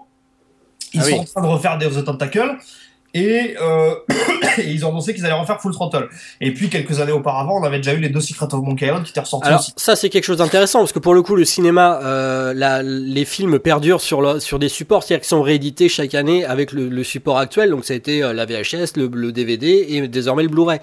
Donc en fait on peut les voir, euh, on peut regarder Retour vers le futur, mais euh, en jeu vidéo, on, si on n'a plus la Ah, console, on ne peut pas jouer à des vieux Ah, jeux. C'est compliqué, donc tu as le. Donc, voilà. Alors, on a les consoles virtuelles désormais qui, qui, les rendent plus ou moins immortelles, sauf que désormais, effectivement, il faut, Sauf les, euh, le il faut les problème rendre accessibles. que- Le problème étant qu'effectivement, dans les consoles virtuelles, tu aperçois qu'il y a quand même malgré tout euh, des problèmes de, euh, bah, qui sont les problèmes de, comment dire, enfin, des problèmes liés au droit. C'est toujours les problèmes de Ah, droit en fait qui peuvent être un peu compliqués. C'est pour la raison pour laquelle tu vas, tu as beau avoir les consoles virtuelles euh, sur euh, la, la Wii U, euh, la Wii, quand il y, a, il y a eu la Wii, il y a eu la Wii U, euh, ou euh, sur le, le, le PSN, tu n'as pas l'intégralité du catalogue, catalogue, des ouais. consoles qui est disponible parce que euh, bon, parce que déjà voilà, il y a les, il y a les, il y a les, il y a les ayants droit et puis euh, comme en plus tu as les organisations selon les différentes régions et tout ça, c'est des cassettes, c'est souvent des cassettes juridiques quoi. D'accord. Oui, Aurélien, après, tu voulais dire quelque chose tout à l'heure? Ce, que, ce que je voulais dire, c'était que euh, en dehors du, de, voilà, comme disait euh, Mathieu, en dehors de la problématique de conservation, il y avait quand même euh, sur la résurgence, à mon avis, du 8 et du, du 16 bits, c'est pas. Faut, faudrait arriver à faire la part des choses entre ce qui serait une espèce de nostalgie mal placée et euh, puis finalement euh, le fait de dire que c'est une esthétique comme une autre et que euh, on, peut aussi se réapproprier une esthétique du passé pour faire des nouvelles choses. Comme, En gros, c'est une esthétique avec des codes et des codes qui peuvent très bien être ré- oui, euh, réutilisés, réappropriés et réinventés. quand vous parliez de jeux qui ont le look de NES ou de Super NES, mais qui ne pourraient absolument pas avoir été développés sous ces plateformes parce qu'elles n'étaient pas assez puissantes, je pense qu'on est typiquement dans ce genre d'approche. Et euh, dans le genre d'approche, enfin, ce dont on parlait tout à l'heure à la Brad Bird, où bon ben on a, on sait, on connaît notre passé, on connaît notre grand-mère du passé et on l'utilise pour, pour, proposer, pour proposer de nouvelles choses qui n'auraient pas été qui n'auraient pas été possibles avant. Sans compter que le pixel art, c'est une esthétique qui a largement débordé le jeu vidéo quand même. Oui, oui bien sûr. Oui, c'est vrai. On retrouve dans, dans pas bah, mal. Il y a eu un film qui s'appelle Pixel. Euh, voilà. Non, après, non. il y a eu non, il n'y a pas eu de film qui s'appelle Pixel. Il y a eu un Non. court métrage Non. qui s'appelle Pixel. Il y a eu un court métrage, voilà, c'est du court métrage Voilà, dont je parlais. Ils utilisent à fond ça, même si c'est plus lié aux jeux vidéo, mais voilà, c'est quand même une, une esthétique qui a largement débordé son, son, son centre euh, de gravité. Et après, ça retrouve. Enfin, la technique du, du pixel art, c'est jamais qu'une réactivation de la technique de la mosaïque. Donc, il y a pas mal d'artistes qui, je pense, sont- s'en sont saisis avec une certaine. euh, comment dire avec une certaine aisance parce que ça, ça se rapproche de c'est quand même c'est quelque chose vieux comme le monde de mettre des petits bouts de, de couleurs différents euh, pour arriver à former quelque chose de, de plus large c'est le pointillisme c'est la mosaïque à, la réflexion, ce que je me dis, c'est que euh, si, si la nostalgie, ça peut être euh, éventuellement dans, au cœur ou, ou à l'origine d'une démarche créatrice, créatrice, je pense que c'est quand même quelque chose presque exclusivement qu'on retrouve chez le receveur, en fait. C'est-à-dire qu'un artiste qui va créer peut pas être complètement nostalgie puisqu'il va forcément créer quelque chose de nouveau, quoi. Ça va être chez le public qui lui va vouloir retrouver quelque chose, puisque il y a un contresens presque à vouloir vouloir créer quelque chose et à vouloir retrouver quelque chose. Si tu crées quelque chose, c'est c'est nouveau. euh, Alors, ça c'est euh, moi alors moi c'est quelque chose que c'est une réflexion que je me suis faite euh, en me faisant royalement chier devant Jurassic World. Et notamment les euh, ça doit être les 5 10 premières minutes. Euh, je vous avoue, je reverrai je reverrai pas le film pour vérifier mais au tout début, il y a ce c'est clairement dans le film euh, c'est clairement souligné le fait que le, le réalisateur, je sais pas si c'est le réalisateur ou le scénariste mais en tout cas, il y a quelqu'un à la création du film qui est parfaitement conscient ah bon, bah, c'est le même. Bon, bah, Colin Trevorrow. il- il fait partie des scénaristes. D'accord. Et quelque part parfaitement conscient euh, d'être dans l'ombre d'un modèle et d'essayer de reproduire, de marcher clairement dans les pas sans jamais euh, sortir du chemin tracé par Jurassic Park. Et tout du long, il nous dit que de toute façon, il va échouer.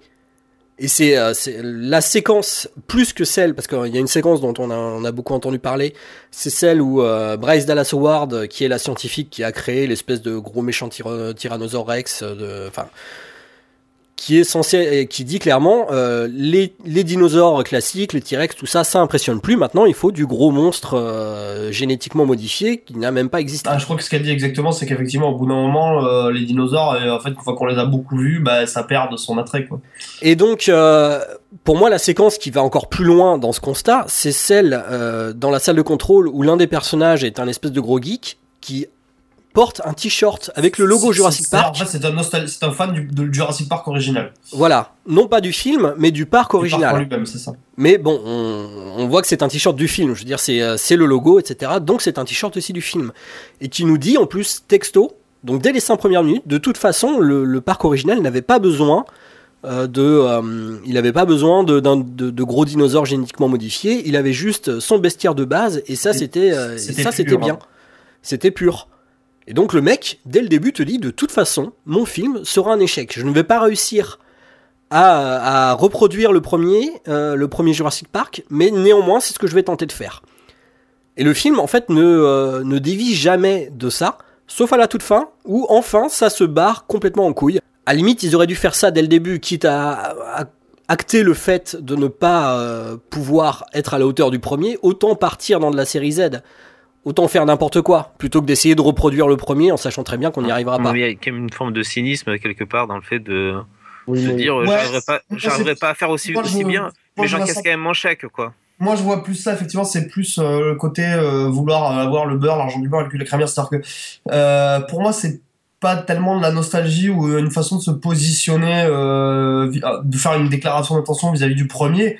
C'est plus, qu'elle soit consciente ou pas d'ailleurs, mais c'est plus euh, effectivement du cynisme dans la mesure où clairement, en fait, le film, c'est une façon de se dire oui, vous voyez, je vais euh, essayer de glisser en douce un petit, un petit message.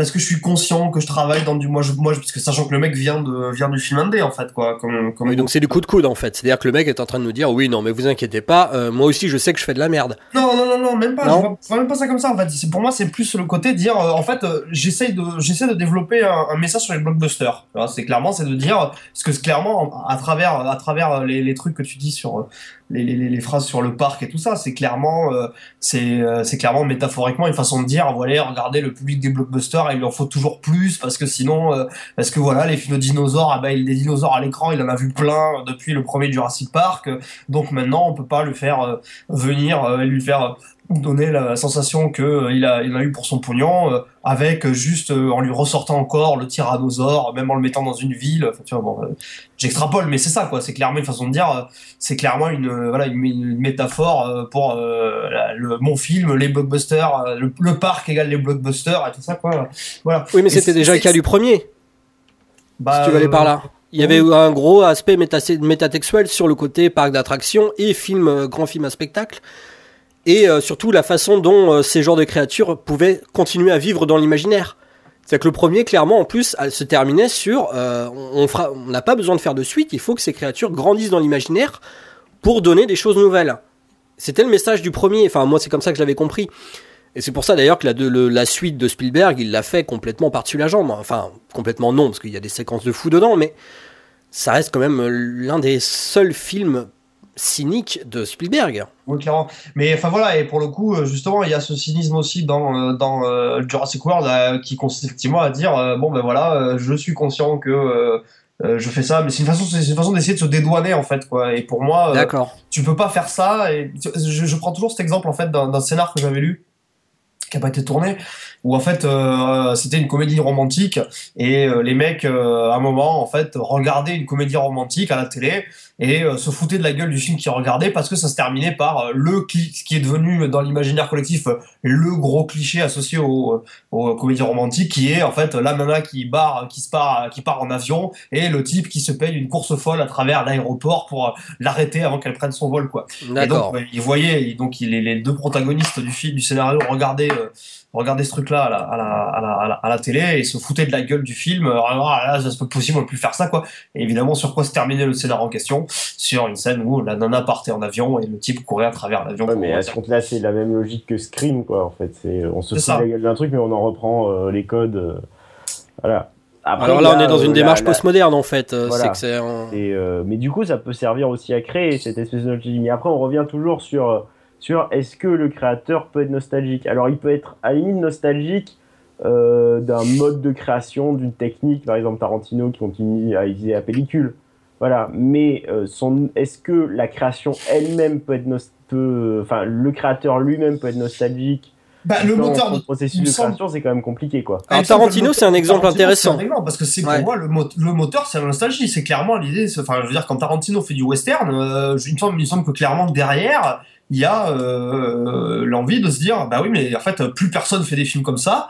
Euh, moi, c'est ce que j'aimais regarder, donc je, je vais en faire. Alors évidemment, parce que c'est Tarantino, parce qu'il a sa conception des choses, il peut pas juste, il peut pas se contenter de juste refaire, euh, de refaire ce qu'il aimait. Il faut qu'il apporte ça, il faut qu'il apporte son truc à lui. Et donc en fait, bah, il fait, il fait Django et il fait, euh, il- enfin voilà, il, quand il fait Inglourious Basterds, il fait clairement un western, alors qu'il vendait ça comme un truc de Seconde Guerre mondiale. Quand il fait Django, il fait un blacks. Euh, voilà, euh, il fait plus un blacks avec Django qu'avec Jackie Brown, alors qu'il vend ça comme western. Même si ça reste un western. Euh, mais il me semble que clairement, il y a derrière à la base, oui, un moteur nostalgique. Mais il est plus dans le, dans le collage, en fait, Tarantino. Mais il y a- vraiment cette idée que il essaie de structurer ses films en, collant des bouts de choses qui, qui sont extrêmement codifiées, extrêmement rigides, et de les confronter pour essayer de construire des- des choses nouvelles. Mélanger, bah, comme tu dis, le black, c'est le- la, la blaxploitation et le, le western. Oui, alors il y a- déjà- y non, il y a eu des trucs un peu avant, mais euh, Bon, je veux bon, dire, tu prends un truc comme, euh, enfin, Mario Van Peebles, avait fait un film qui s'appelait Possy, la revanche de Jesse Lee, qui était euh, plus ou moins déjà, oui, une, une, une transposition des codes du black dans le western. Bon, après, c'est pas tellement un film que l'histoire a retenu, hein, voilà, la, Oui. la preuve, la preuve. Mais même, euh, même si le mélange n'était pas une idée en lui-même, Tarantino le refait à sa manière, il le fait de façon complètement moderne. Enfin, je ne sais pas souvenir qu'il y ait eu des, des films de Black Exploitation ou, euh, ou même des westerns avec la musique du Wu-Tang, je sais pas. Enfin, Oui, en effet. Oui, ça, il y a quand même eu la volonté de, euh, finalement de souder dehors qui peuvent se, se, prétendre nostalgiques, de créer quelque chose bah, de, de, novateur.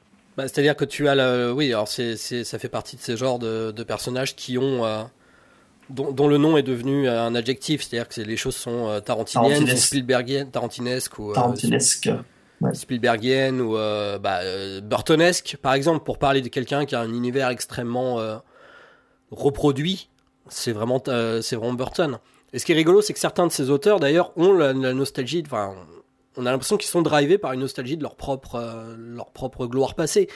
Quelqu'un comme Ridley Scott a complètement pété un plomb. Il, est en train de refaire Alien parce que le mec, il est plus capable de faire de films comme Alien. Et du coup, il essaie à mort de capitaliser sur son passé.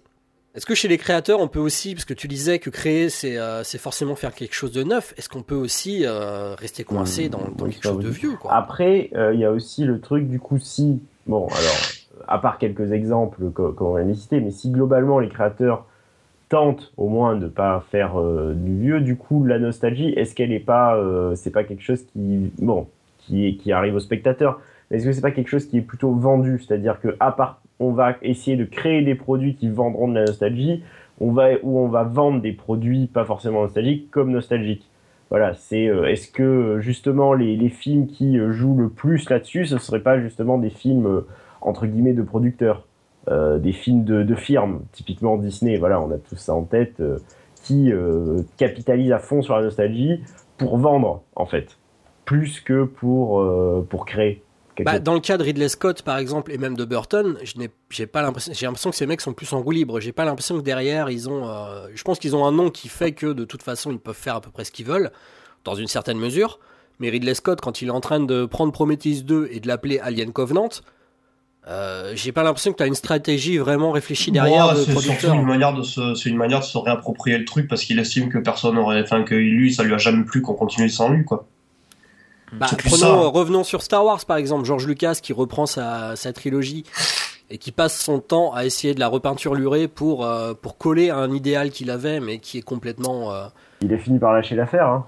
Il a, oui, bah d'ailleurs, il a, il a vendu. Euh, il, était quand même synonyme de résistance face à Disney. Il a fini par vendre à Disney. après, disons ça me semble très compliqué. Autant c'est possible, comme disait Lucas, de raisonner en termes de de démarche de producteur, démarche de film, etc. Parce qu'on peut s'attendre à ce que ce soit des logiques relativement rationnelles de on va impacter quelque chose qu'on va vendre suivant un schéma toujours euh, à peu près similaire. Autant vraiment s'intéresser sur des créateurs et ce qui va, ce qui va pousser des créateurs à répéter tout le temps la même chose. Comme on s'intéresse vraiment à des individus, à des créateurs qui mettent souvent leurs affects dans leur, euh, dans leur démarche euh, créatrice, ça devient vraiment compliqué de généraliser. Par exemple, je suis d'accord, je suis d'accord avec Aurélien. C'est pas la même logique chez Ridley Scott et chez, chez Burton, quoi. Euh, chez Ridley Scott, je, je, je, comprends pas Ridley Scott. Je, j'ai aucune idée en fait de, ce qu'il fait. Il a un ego complètement démesuré. Il pense qu'il est un génie. Hein. Enfin. Euh, par contre, Burton, je comprends que, en l'occurrence, euh, c'est un des rares créateurs qui, pendant un moment, en fait, avait conscience d'être devenu une marque. Et lui était entré dans une logique de producteur et euh, avait, va dire, sa charte graphique de marque avec ses logos et ses tropes à la Burton, et il savait qu'il fallait qu'il s'y reproduisait ça, il faisait marcher à la planche à billets. Ok.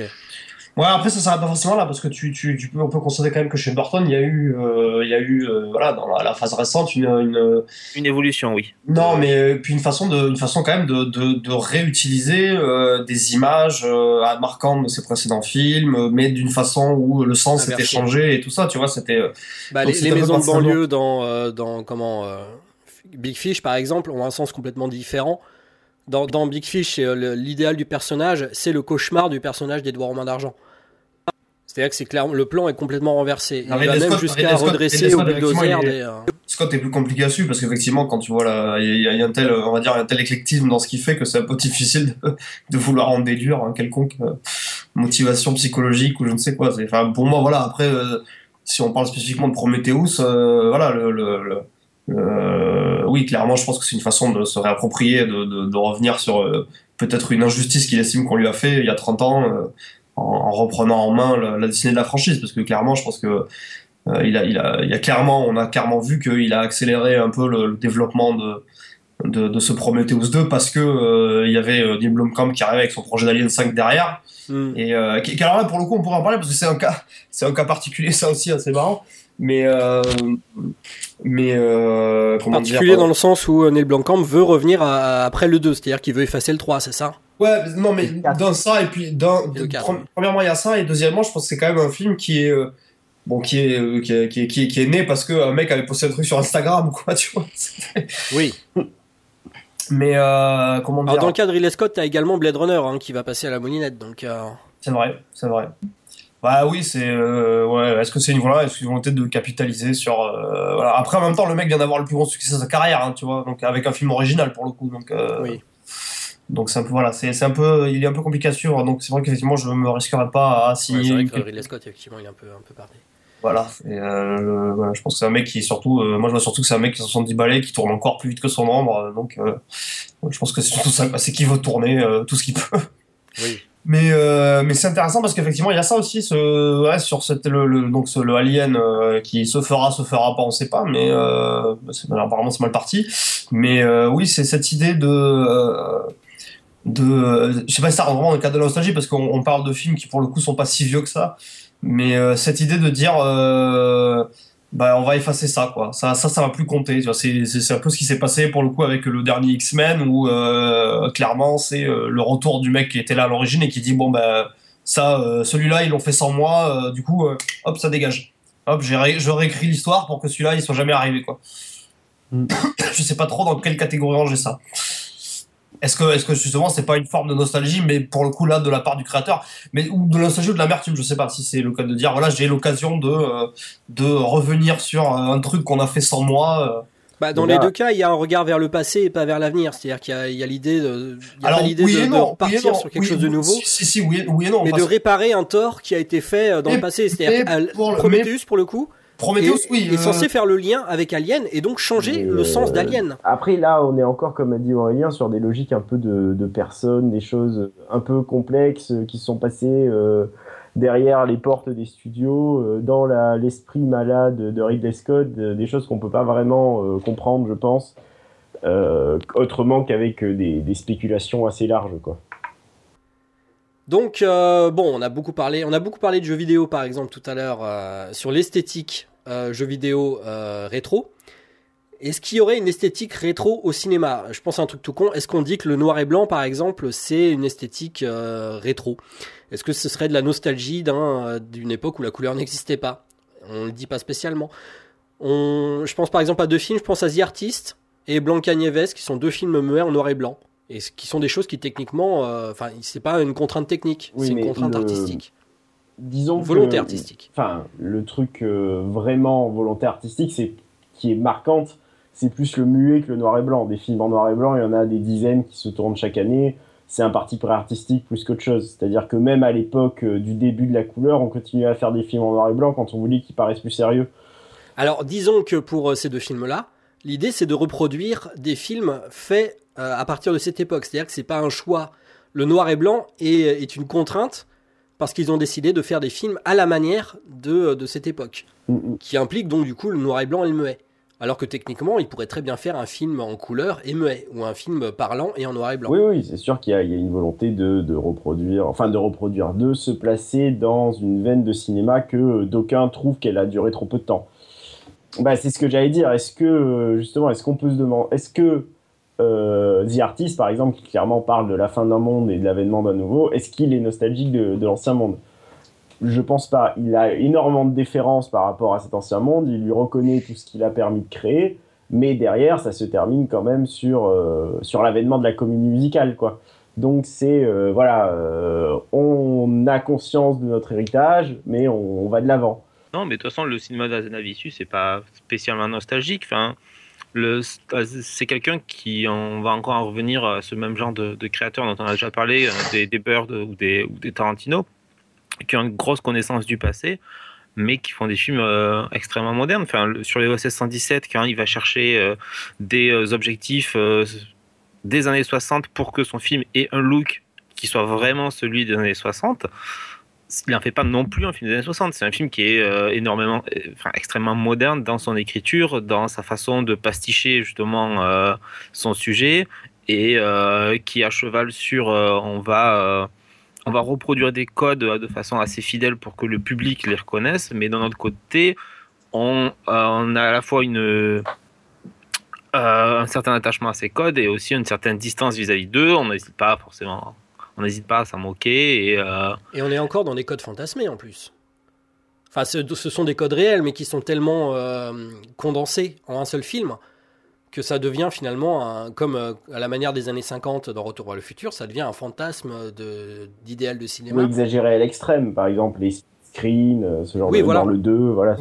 Mais euh, voilà, enfin encore une fois, moi j'ai l'impression qu'on retombe un peu sur ce qu'on disait, euh, sur ce qu'on disait à propos du jeu vidéo, enfin ce que disait Lucas sur le, voilà, c'est c'est un outil de la palette quoi. C'est un outil de la palette et le fait, alors le fait est qu'effectivement, contrairement à ce qu'on voit actuellement dans le jeu vidéo, le l'utilisation de du, du, noir et blanc ou du muet, ça reste encore assez marginal quoi pour le coup. C'est-à-dire que je pense que proportionnellement, tu as plus de jeux en 8 bits ou en pixel art euh, même sur les cinq dernières années, que tu vas pouvoir trouver de, de films en noir et blanc. Quoi. Voilà, j'imagine que tu es aussi dans une, euh, dans une euh, logique économique. Ah bah oui, parce que, bah... tu, peux, tu peux pas faire venir des dizaines de personnes devant un film de super-héros muet en noir et blanc. alors que oui, mais tu vendras pas des... Forcément, aura un coût inférieur pas des camions entiers de jeux vidéo plus, alors que tu vendras des camions entiers de triple A.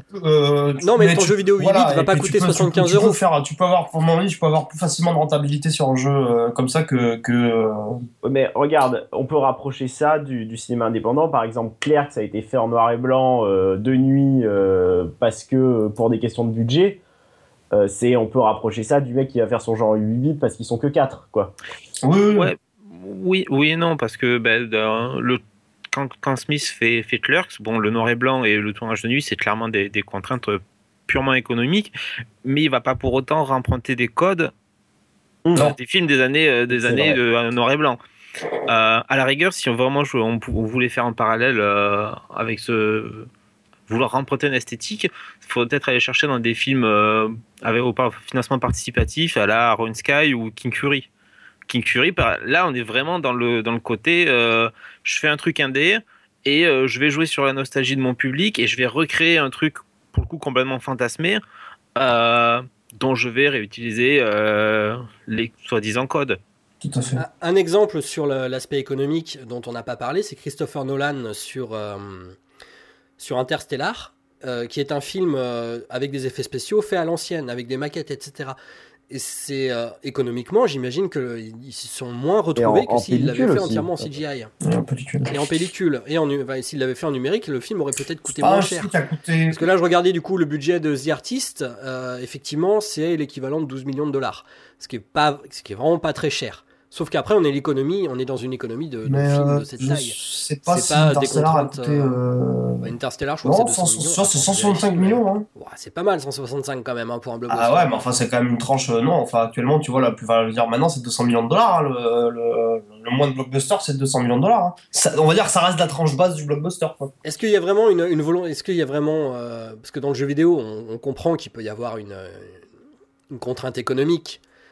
Euh, est-ce que dans le cinéma, euh, faire des effets spéciaux à l'ancienne, est-ce que c'est vraiment une contrainte économique? Est-ce que derrière, ça coûterait pas plus cher? Est-ce qu'on peut pas imaginer qu'Interstellar aurait pu coûter plus cher euh, moins cher, je veux dire, en image de synthèse. Non, mais attends, c'est, enfin, plusieurs facteurs. Hein. Tu sais, c'est, c'est, oui, c'est du, c'est du, du filmage physique. Ça, c'est du filmage. oui, c'est des spéciaux physiques, c'est la pellicule. Alors, je dis pas que dans le cas de, de, Nolan, c'est de la. Là, pour le cas de Nolan, c'est de la nostalgie, c'est, du fétichisme. c'est paradoxal parce que on, est, on est quand même souvent à se plaindre que il y ait, y ait trop de CGI et des trucs comme ça. Et là, on est en train de se, de se poser des questions si ça aurait pas été une logique plus viable de faire du CGI plutôt que de la maquette, quoi, tu vois. Ah, moi, je m'en fous. Moi, je pose une question. Enfin, je, je vois pas vraiment de jugement de valeur.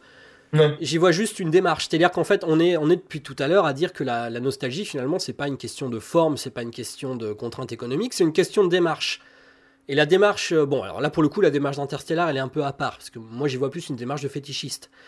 Euh, dans le cas d'autres réalisateurs, dans le cas d'Azanemisius, mais peut-être aussi d'Edgar Wright, par exemple, est-ce que derrière la démarche nostalgique d'aller chercher des morceaux, euh, des morceaux de pop, je pense par exemple dans la, dans la trilogie Cornetto, par exemple, il y a quand même énormément de choses qui renvoient au passé. Il y a même le, dernier euh, The World's End.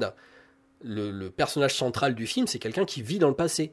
C'est quelqu'un qui, qui n'a pas, qui n'a qui n'a pas réussi à Ouais, devenir il vit adulte, dans le qui est toujours un dans le souvenir adolescent. de sa gloire passée. ouais. C'est ça.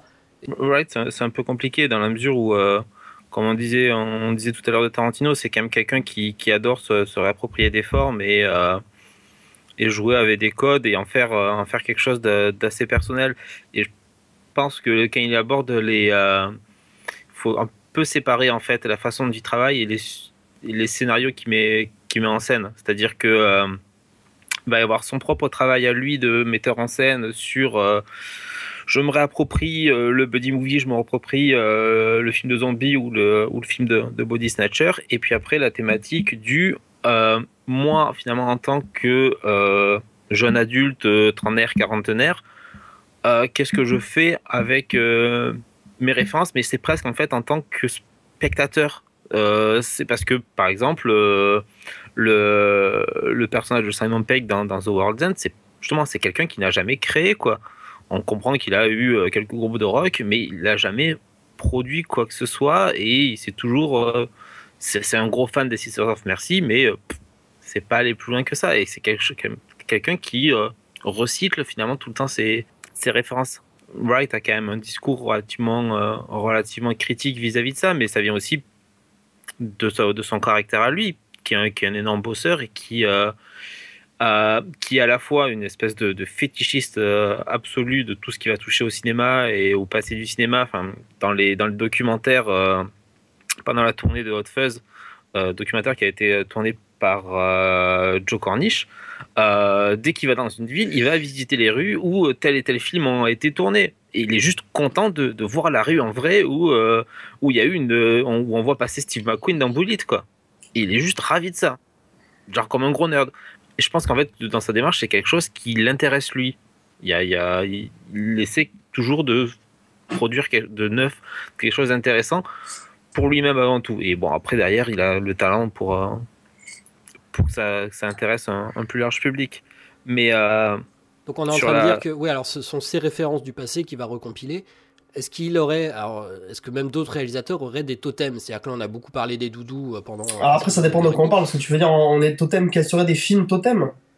Bah, des, des idoles en fait, des, euh, des choses euh, qui appartiennent au passé le- le- et qu'on va reproduire sans, sans oser les démolir.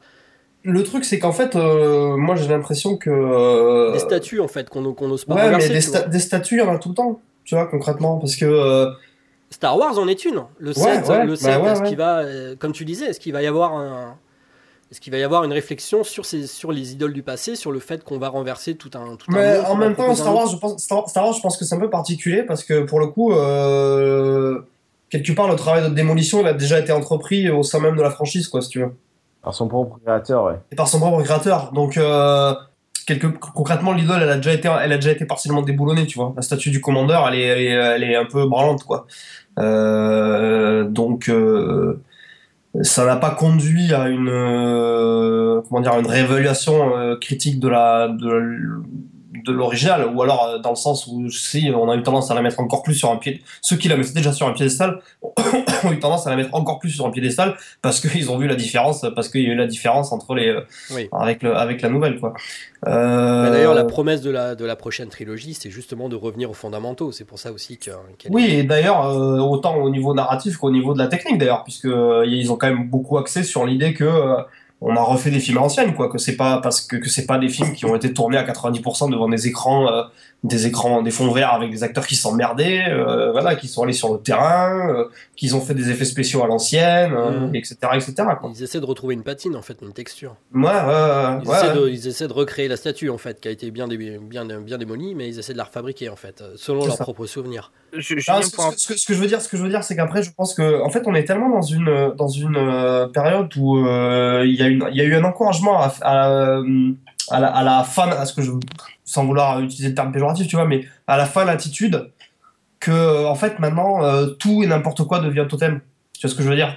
Ouais, mais, disons que là, on est, enfin, pour moi, on est encore dans une, dans une logique de doudou. Si, à la rigueur, si vraiment on voulait euh, appliquer la logique de, totem qu'on évoquait en, euh, dans, dans l'introduction, ça, serait plutôt, par exemple, euh, le fait de considérer euh, Die Hard comme maître étalon du film d'action, c'est-à-dire quelque, quelque chose qui a posé à les codes euh, narratifs et de mise en scène du, du film d'action. Donc, on va dire une économie de langage, des mises en scène super spatialisées où il faut comprendre à tout moment où sont les personnages et où la façon dont les personnages vont être cadrés et spatialisés va définir, définir des choses en termes de dramaturgie. Ça, ça impose, on va dire, une, une logique intellectuel euh, et, un, et, un, totem qu'il faut respecter parce que ça, on est plus dans des lois là pour le coup. Bah, le totem, c'est le, le, totem, c'est aussi le symbole des lois, quoi. C'est le symbole de la. Pour moi, c'est ce dont on parlait tout à l'heure quand, euh, quand les gens se référaient à Skoreki, c'était euh, c'était voilà, il a écrit un grand papier critique, c'est les lois de la critique et on doit juger les films de telle façon. Et donc sa logique de dans cette logique, on peut totalement juger Retour à la futur comme Skoreki l'avait, comme ce qu'en disait Skoreki en, en 85. Et finalement, c'est un peu ce qu'on aussi, bah, va dire, je pense qu'on a un peu, tous tendance à faire euh, tous les quatre à l'heure actuelle, c'est-à-dire de juger des blockbusters qui sortent à, l'heure actuelle, suivant ces critères-là. Euh, quand, Lucas disait qu'il était un peu nostalgique d'une certaine logique des années 80 ou euh, une espèce d'esprit un peu plus fun, mais qui en même temps respectait certains codes très, de façon très, très large euh, où euh, justement on passait pas 30 euh, minutes au début du film à te faire des scènes d'exposition pour que tous les enjeux soient bien exposés, répétés et re-répétés. Et à l'heure actuelle, tu auras, tu peux très bien avoir des gens qui disent ça avec avec un idéal de totem. La façon, dont, bah la façon dont moi je, je enfin, bah, si l'idéal dont parle de Lucas, d'ailleurs on parle encore même de fantasme parce que c'est peut-être, on, se souvient peut-être pas de tous ces films là, mais il y en a peut-être aussi une bonne, ah oui, il y en avait plein qui, étaient nazes. il y a eu des chiffres purs. mais, ce que, mais, ce que je veux dire, c'est que ce, ce, à quoi fait référence Lucas, on pourrait énumérer un certain nombre de films qui ont ces qualités et qui en définissent quelque part des maîtres étalons. D'accord. Tu vois, pour moi, c'est, et à partir de ces maîtres étalons, on en déduit des codes et on voudrait que les autres films euh, respectent ces codes et soient jugés à, la, à l'aune de ces, de ces codes-là. Ah, ouais. Ouais, tu vois bah, moi, enfin, par exemple, moi, en, tout cas, le Grim and Gritty, par exemple, pour parler d'un code qui m'exaspère euh, particulièrement actuellement. Le Grim and Gritty. Bah, le, le sombre adulte, le, le fait ah. d'avoir des. Euh, je sais pas. Euh, ça m'a pas spécialement dérangé dans le Batman de Nolan, pourtant qui est l'espèce d'œuvre matricielle de ça. Enfin, l'idée d'avoir, par exemple, les 4 fantastiques pour parler d'une catastrophe industrielle complète, sur le, sur le papier, ça me dérange pas d'avoir un, un film plus sombre sur les, sur les 4 fantastiques. Pourquoi pas, après tout Le mec en fait ce qu'il veut. C'est juste que le, film est une longue séquence qui passe son temps à insulter l'intelligence. Moi, je trouve ça c'est moi je trouve moi je trouve ça c'est con à la base quand même faut dire.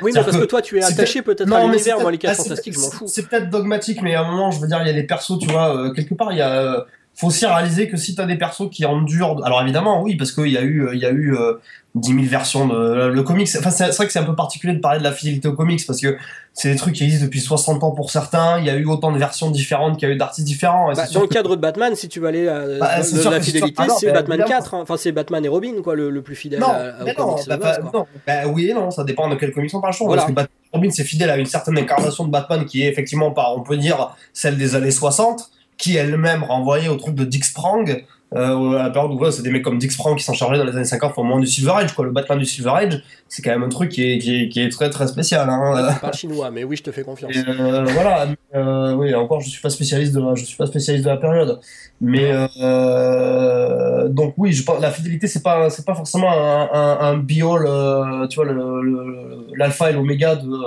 de l'adaptation d'un comics. Et pourtant, c'est brandi quand même. Euh, enfin.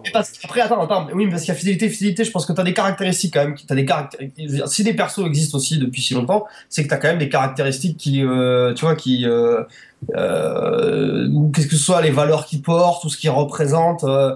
Qui sont quand même euh, porteuses de sens quoi et qui sont euh, quelque part aussi responsables de euh, du fait que 60 ans 40, 50 60 40 ans après leur création ces personnages-là continuent à avoir une certaine résonance. Donc là en fait on n'est plus dans la nostalgie d'un idéal de personnage tel qu'on le connaissait mais dans l'ADN même du personnage.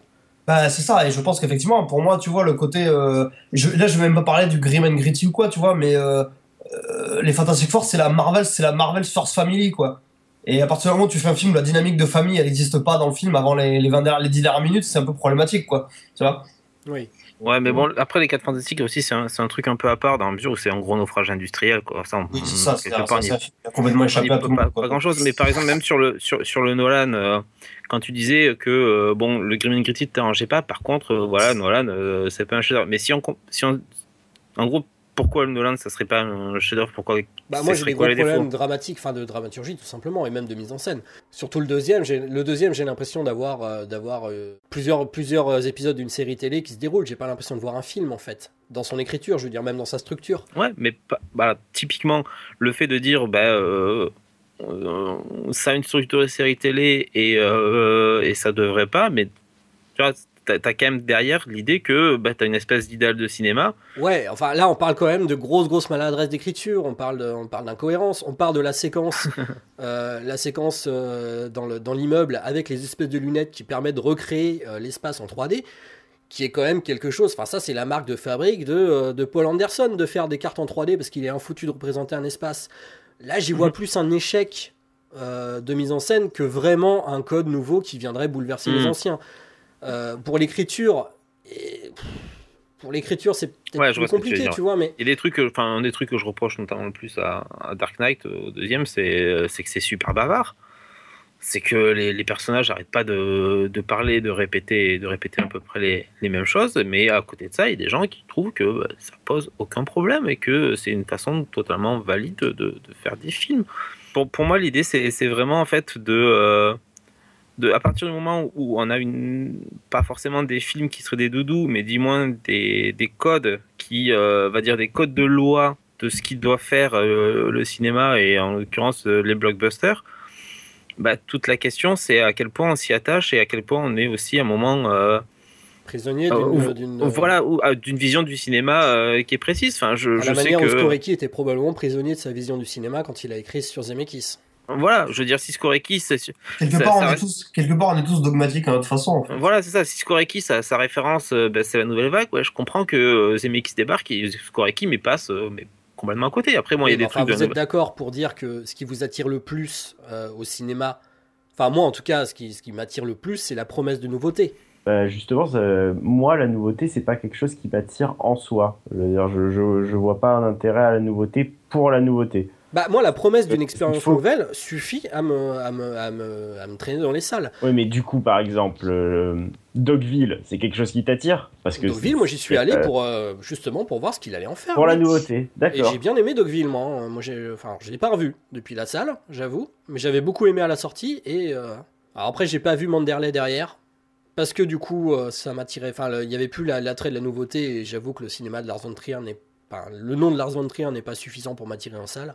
Mais, mais des gens comme Zemeckis, euh, comme euh, ou, Spielberg, à chaque fois que je les entends, euh, je me dis Spielberg par exemple va faire un film de, science-fiction ou veut faire une comédie musicale. c'est ça que j'attends de ces gens-là, c'est qu'ils essaient de faire des choses qu'ils n'ont jamais fait. Steven Spielberg n'a jamais fait de comédie musicale, enfin jamais au, premier, au premier degré. Il a, il a toujours utilisé des, des chorégraphies très musicales. non, enfin là, oui, le concours de Jitterbug, c'est une, une, comédie musicale, hein, c'est un truc à Bubsy Berkeley. Voilà. Ça, hein. Mais il a jamais fait vraiment une, une comédie. Non, euh, pure, même le début de musicale, comme il a jamais fait un pur film de science-fiction non plus d'ailleurs. Le, début du Temple maudit aussi. les, voilà, le début. Tu sens que ça le titille, mais on a envie de le voir se lancer sur des, des choses nouvelles. C'est même d'ailleurs l'annonce de l'annonce de la, de la trilogie d'Avatar. Je sais pas pour vous, mais Bon, ça m'emballe, mais moins que. Euh, moi, moi, ouais, moi aussi, moi aussi, effectivement. J'avoue que je me dis, euh, bah ouais, c'est un peu chiant. Je, je, sais pas, ça m'emmerde un peu. À la rigueur, un film de plus, ouais, deux de plus, bon, ok, trois de plus, j'ai envie de dire. Euh. Puis quand il commence à annoncer, ouais, je vais faire, on va faire revenir, on va faire revenir. C'est qu'on est Weaver. Bah oui, voilà. Quaritch, je me dis, bah, je sais pas. Euh... Faire revenir Quaritch et Sigourney Weaver. Je sais pas, t'as pas, euh, je veux dire, t'as pas fait revenir euh, quand, quand t'as fait euh, Terminator 2, tu vois. As fait, bon. Après, voilà, moi je lui fais confiance, je pense que le film sera très bien, tu vois. Mais c'est vrai que sur le coup, je me dis, ouais, alors déjà se taper trois, trois avatars de plus, je sais pas si c'est vraiment Enfin, j'ai envie de le voir faire autre chose, quoi. Tu vois, bah, le mec, voilà, fait, tu vois. Le mec, il fait un film tous les 11 ans, t'as pas forcément envie qu'il fasse 4 fois Avatar, quoi. Voilà, c'est qu'on on sait désormais que tous les, tous les projets qui pourraient être neufs, toutes les choses qu'il a balancées. Surtout si euh, c'est pour derrière, aller lui dire, allez, allez, refais les guns, à voilà, Exactement. euh, et du coup, oui, c'est comme euh, voir euh, Jackson sur le Hobbit par rapport à Del Toro, ça nous a tous un peu fait mal au cul, quoi, parce que avec les qualités et défauts qu'ont les Hobbits de Jackson, ça reste Jackson, alors qu'on sait que si on avait eu Del Toro, on aurait eu une On aurait eu une autre vision d'une œuvre. C'est ça. On aurait Après, eu faut un, pas tomber autre. dans l'excès inverse, c'est-à-dire euh, pas euh, l'anti-nostalgie à, à tout craint, c'est-à-dire qu'il peut y avoir des... Voilà, faut pas faire les mecs qui, euh, comme euh, à une certaine période dans la presse française, crachaient sur la moindre suite, euh, le moindre, euh, la moindre continuité, la moindre saga. En Ah bah, de toute façon, je pense qu'on ira tous voir le Star Star Wars et on passera probablement tous un bon moment. Ça, c'est... Enfin, Il y a peu de chances qu'il soit aussi mauvais que la, la prélogie. euh, la voilà, bande-annonce je- de, la, je- de la menace fantôme avait l'air très bien. Hein euh, Non, mais je, je- je pense que pour le coup, euh, comme, dit, comme dit Julien, euh, Disney a dû blinder euh, de toute façon la, la préparation et euh, voilà, ce ne sera, pas les- ce sera pas les espèces d'incidents de parcours euh, complètement aberrants euh, qu'il y a eu, euh, qu'il y a eu pour la, pour la prélogie. Parce qu'il pourrait y avoir aussi un espèce de snobisme à dire que de toute façon, euh, Star Wars, nous, on n'ira pas le voir. C'est pas vrai. euh, Je suis aussi curieux d'aller voir ce Star Wars que je, je le suis d'aller voir d'autres films plus novateurs. Bah, moi, j'avoue, je suis pas super curieux du Star Wars. Je, serais plus curieux des, euh, des spin-offs sur lesquels il y a des, justement Oui, des réels qui auront Non, des, ouais. des réels qui ont un peu plus de personnalité et que, pour le coup, je me dis, Bah, Après, pour le coup, euh, moi je trouve que sur le. Enfin bon, on va, je, je- on va mettre de côté euh, le, celui qui va faire le 9 là, parce que pour le coup, lui il en a pas quoi de personnalité, mais je pense que par exemple, moi je suis assez curieux de voir l'épisode 8, quoi. Tu vois, ce qu'un mec comme Ryan Johnson va faire, euh, Oui. va faire dessus, euh, c'est intéressant. quoi. C'est- Parce que c'est un mec qui, pour le coup, a une certaine vision de la SF, quoi. Je veux dire, il l'a montré qu'il a une vision du, Sur Looper, du ouais. genre euh, et de la SF et, euh, et des trucs comme ça, donc ça peut être intéressant, quoi. Je sais pas.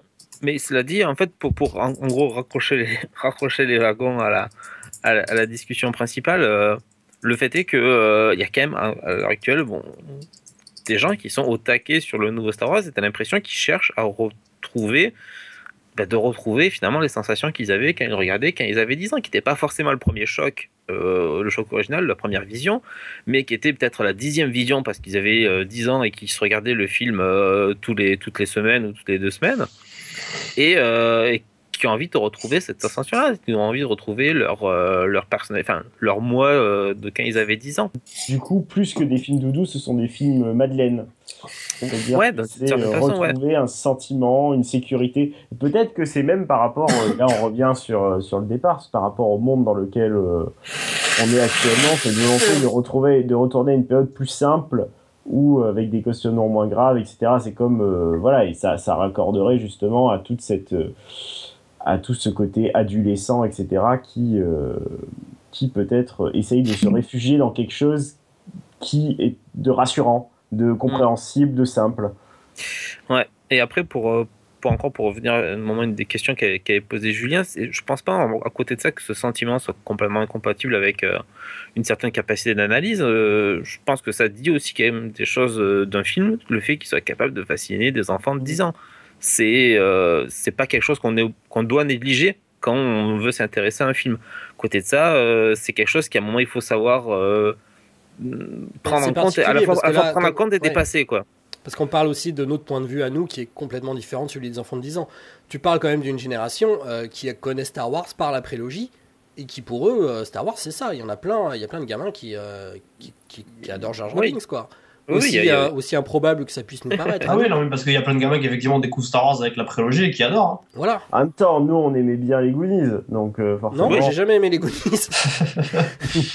Oui, mais, mais après euh, que les euh, que qu'on ait des gamins, euh, enfin qu'on ait du un public en fait qui essaie de retrouver les sensations qu'il a eu en regardant la trilogie originale, originale ou euh, qu'il ait eu euh, les sensations qu'il a eu en regardant la, la prélogie, on est toujours dans, ce- comme disait Lucas, dans une espèce de logique de Malène de, Proust. Alors ça, il y a un truc qui est euh, aussi rigolo euh, au niveau des gamins. Il y a que deux personnes ici qui peuvent comprendre, c'est moi et Mathieu. Mm. C'est que le fait d'avoir un gamin aussi, ça va te replonger dans énormément de choses de ton enfance, parce que tu vas vrai. forcément lui faire découvrir des films et au travers d'un regard neuf, c'est-à-dire celui de ton gamin qui pour la première fois va découvrir euh, Star Wars. Alors moi, le mien est un peu jeune encore, le tien aussi, Mathieu. Mais euh, je sais pas, il a vu Les Indestructibles, euh, bon, qui est pas forcément un film très ancien, ou même Le Géant de Fer, et voir que ton gamin, euh, à la toute fin, voit le robot exploser, et là, il est oh non, comme ça. D'un seul coup, ça te fait ressentir l'œuvre multipliée par 10. Mhm. Et tu retrouves finalement presque le, le choc de quand tu l'avais vu ga- gamin. Ça, c'est vrai. faire des gosses, c'est le trip nostalgique ultime.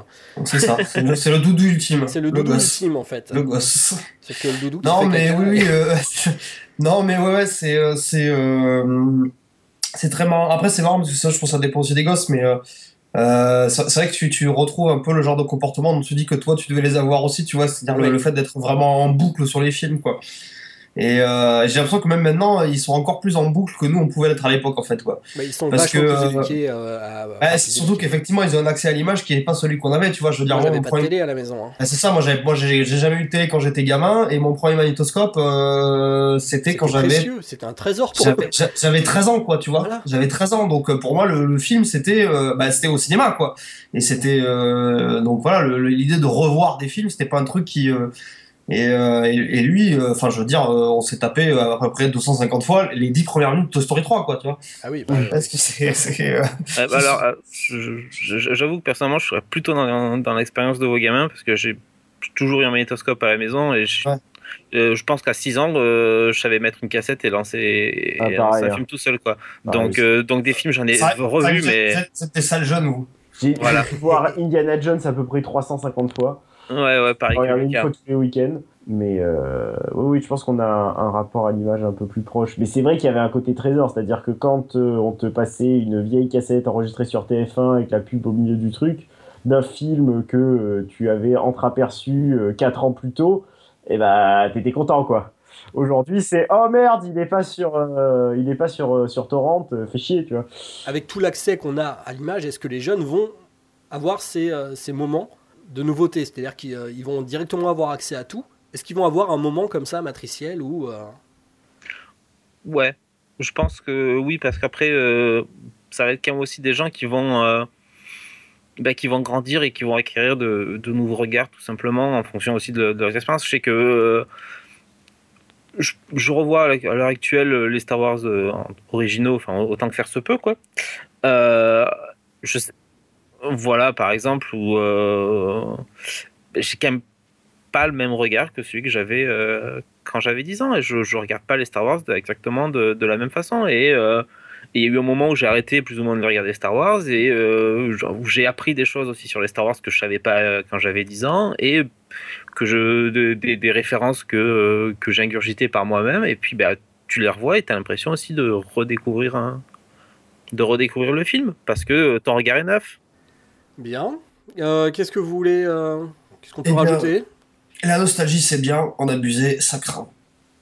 Eh bien, écoute, je n'ai rien de La plus à nostalgie, rajouter. ça peut être bien, en abuser, ça craint. Voilà. Ok. Eh ben, c'est... euh, C'est nul comme conclusion. C'est quoi? C'est quoi? C'est nul à chier comme conclusion. mais Je te remercie, mais fais-la ta conclusion, monsieur. Non, non, moi, je, je- je n'ai rien de mieux à dire. Donc voilà. Eh bien, toi Et les deux autres, là, alors? Non, mais moi, je, reste convaincu que c'est de la merde, mais euh, à partir du moment où t'as- t'en as quelques-uns qui arrivent à s'en démerder, ça, peut-être, ça peut peut-être l'excuser, mais je suis même pas sûr. Non, la, la nostalgie pour la nostalgie, ça n'a pas vraiment d'intérêt, quoi. Ça peut être bien, justement, euh, une approche du passé qui permet de créer des nouvelles choses. Mais essayer de reproduire quelque chose qui a déjà été fait, quel intérêt? Autant préférer l'original à la copie. Eh bien, bon, bah écoutez, euh, je propose qu'on s'arrête là. Comme avec le Front National. Ah non, on avait dit pas de politique ce soir. C'est bon, c'est suffisamment la merde comme ça. Bonne année Eh bien, bonne année, euh, bonne année. Et bonne- et santé, hein. pro- Probablement pas avant janvier. Euh, et je ne sais pas quand est-ce qu'on fera le Ah non. prochain. Je ne sais pas si on en fera un prochain. Vu qu'on est, on est super régulier en ce moment. Donc, bah, peut-être à la prochaine ou peut-être adieu. Pour la prochaine, je propose euh, la, la, la culture sous le fascisme. Voilà, ça sera très d'actualité. Je suis pour Quel pessimisme. Bon, Oh. eh bien, bonne, bonne soirée à tous. Au revoir Salut Salut.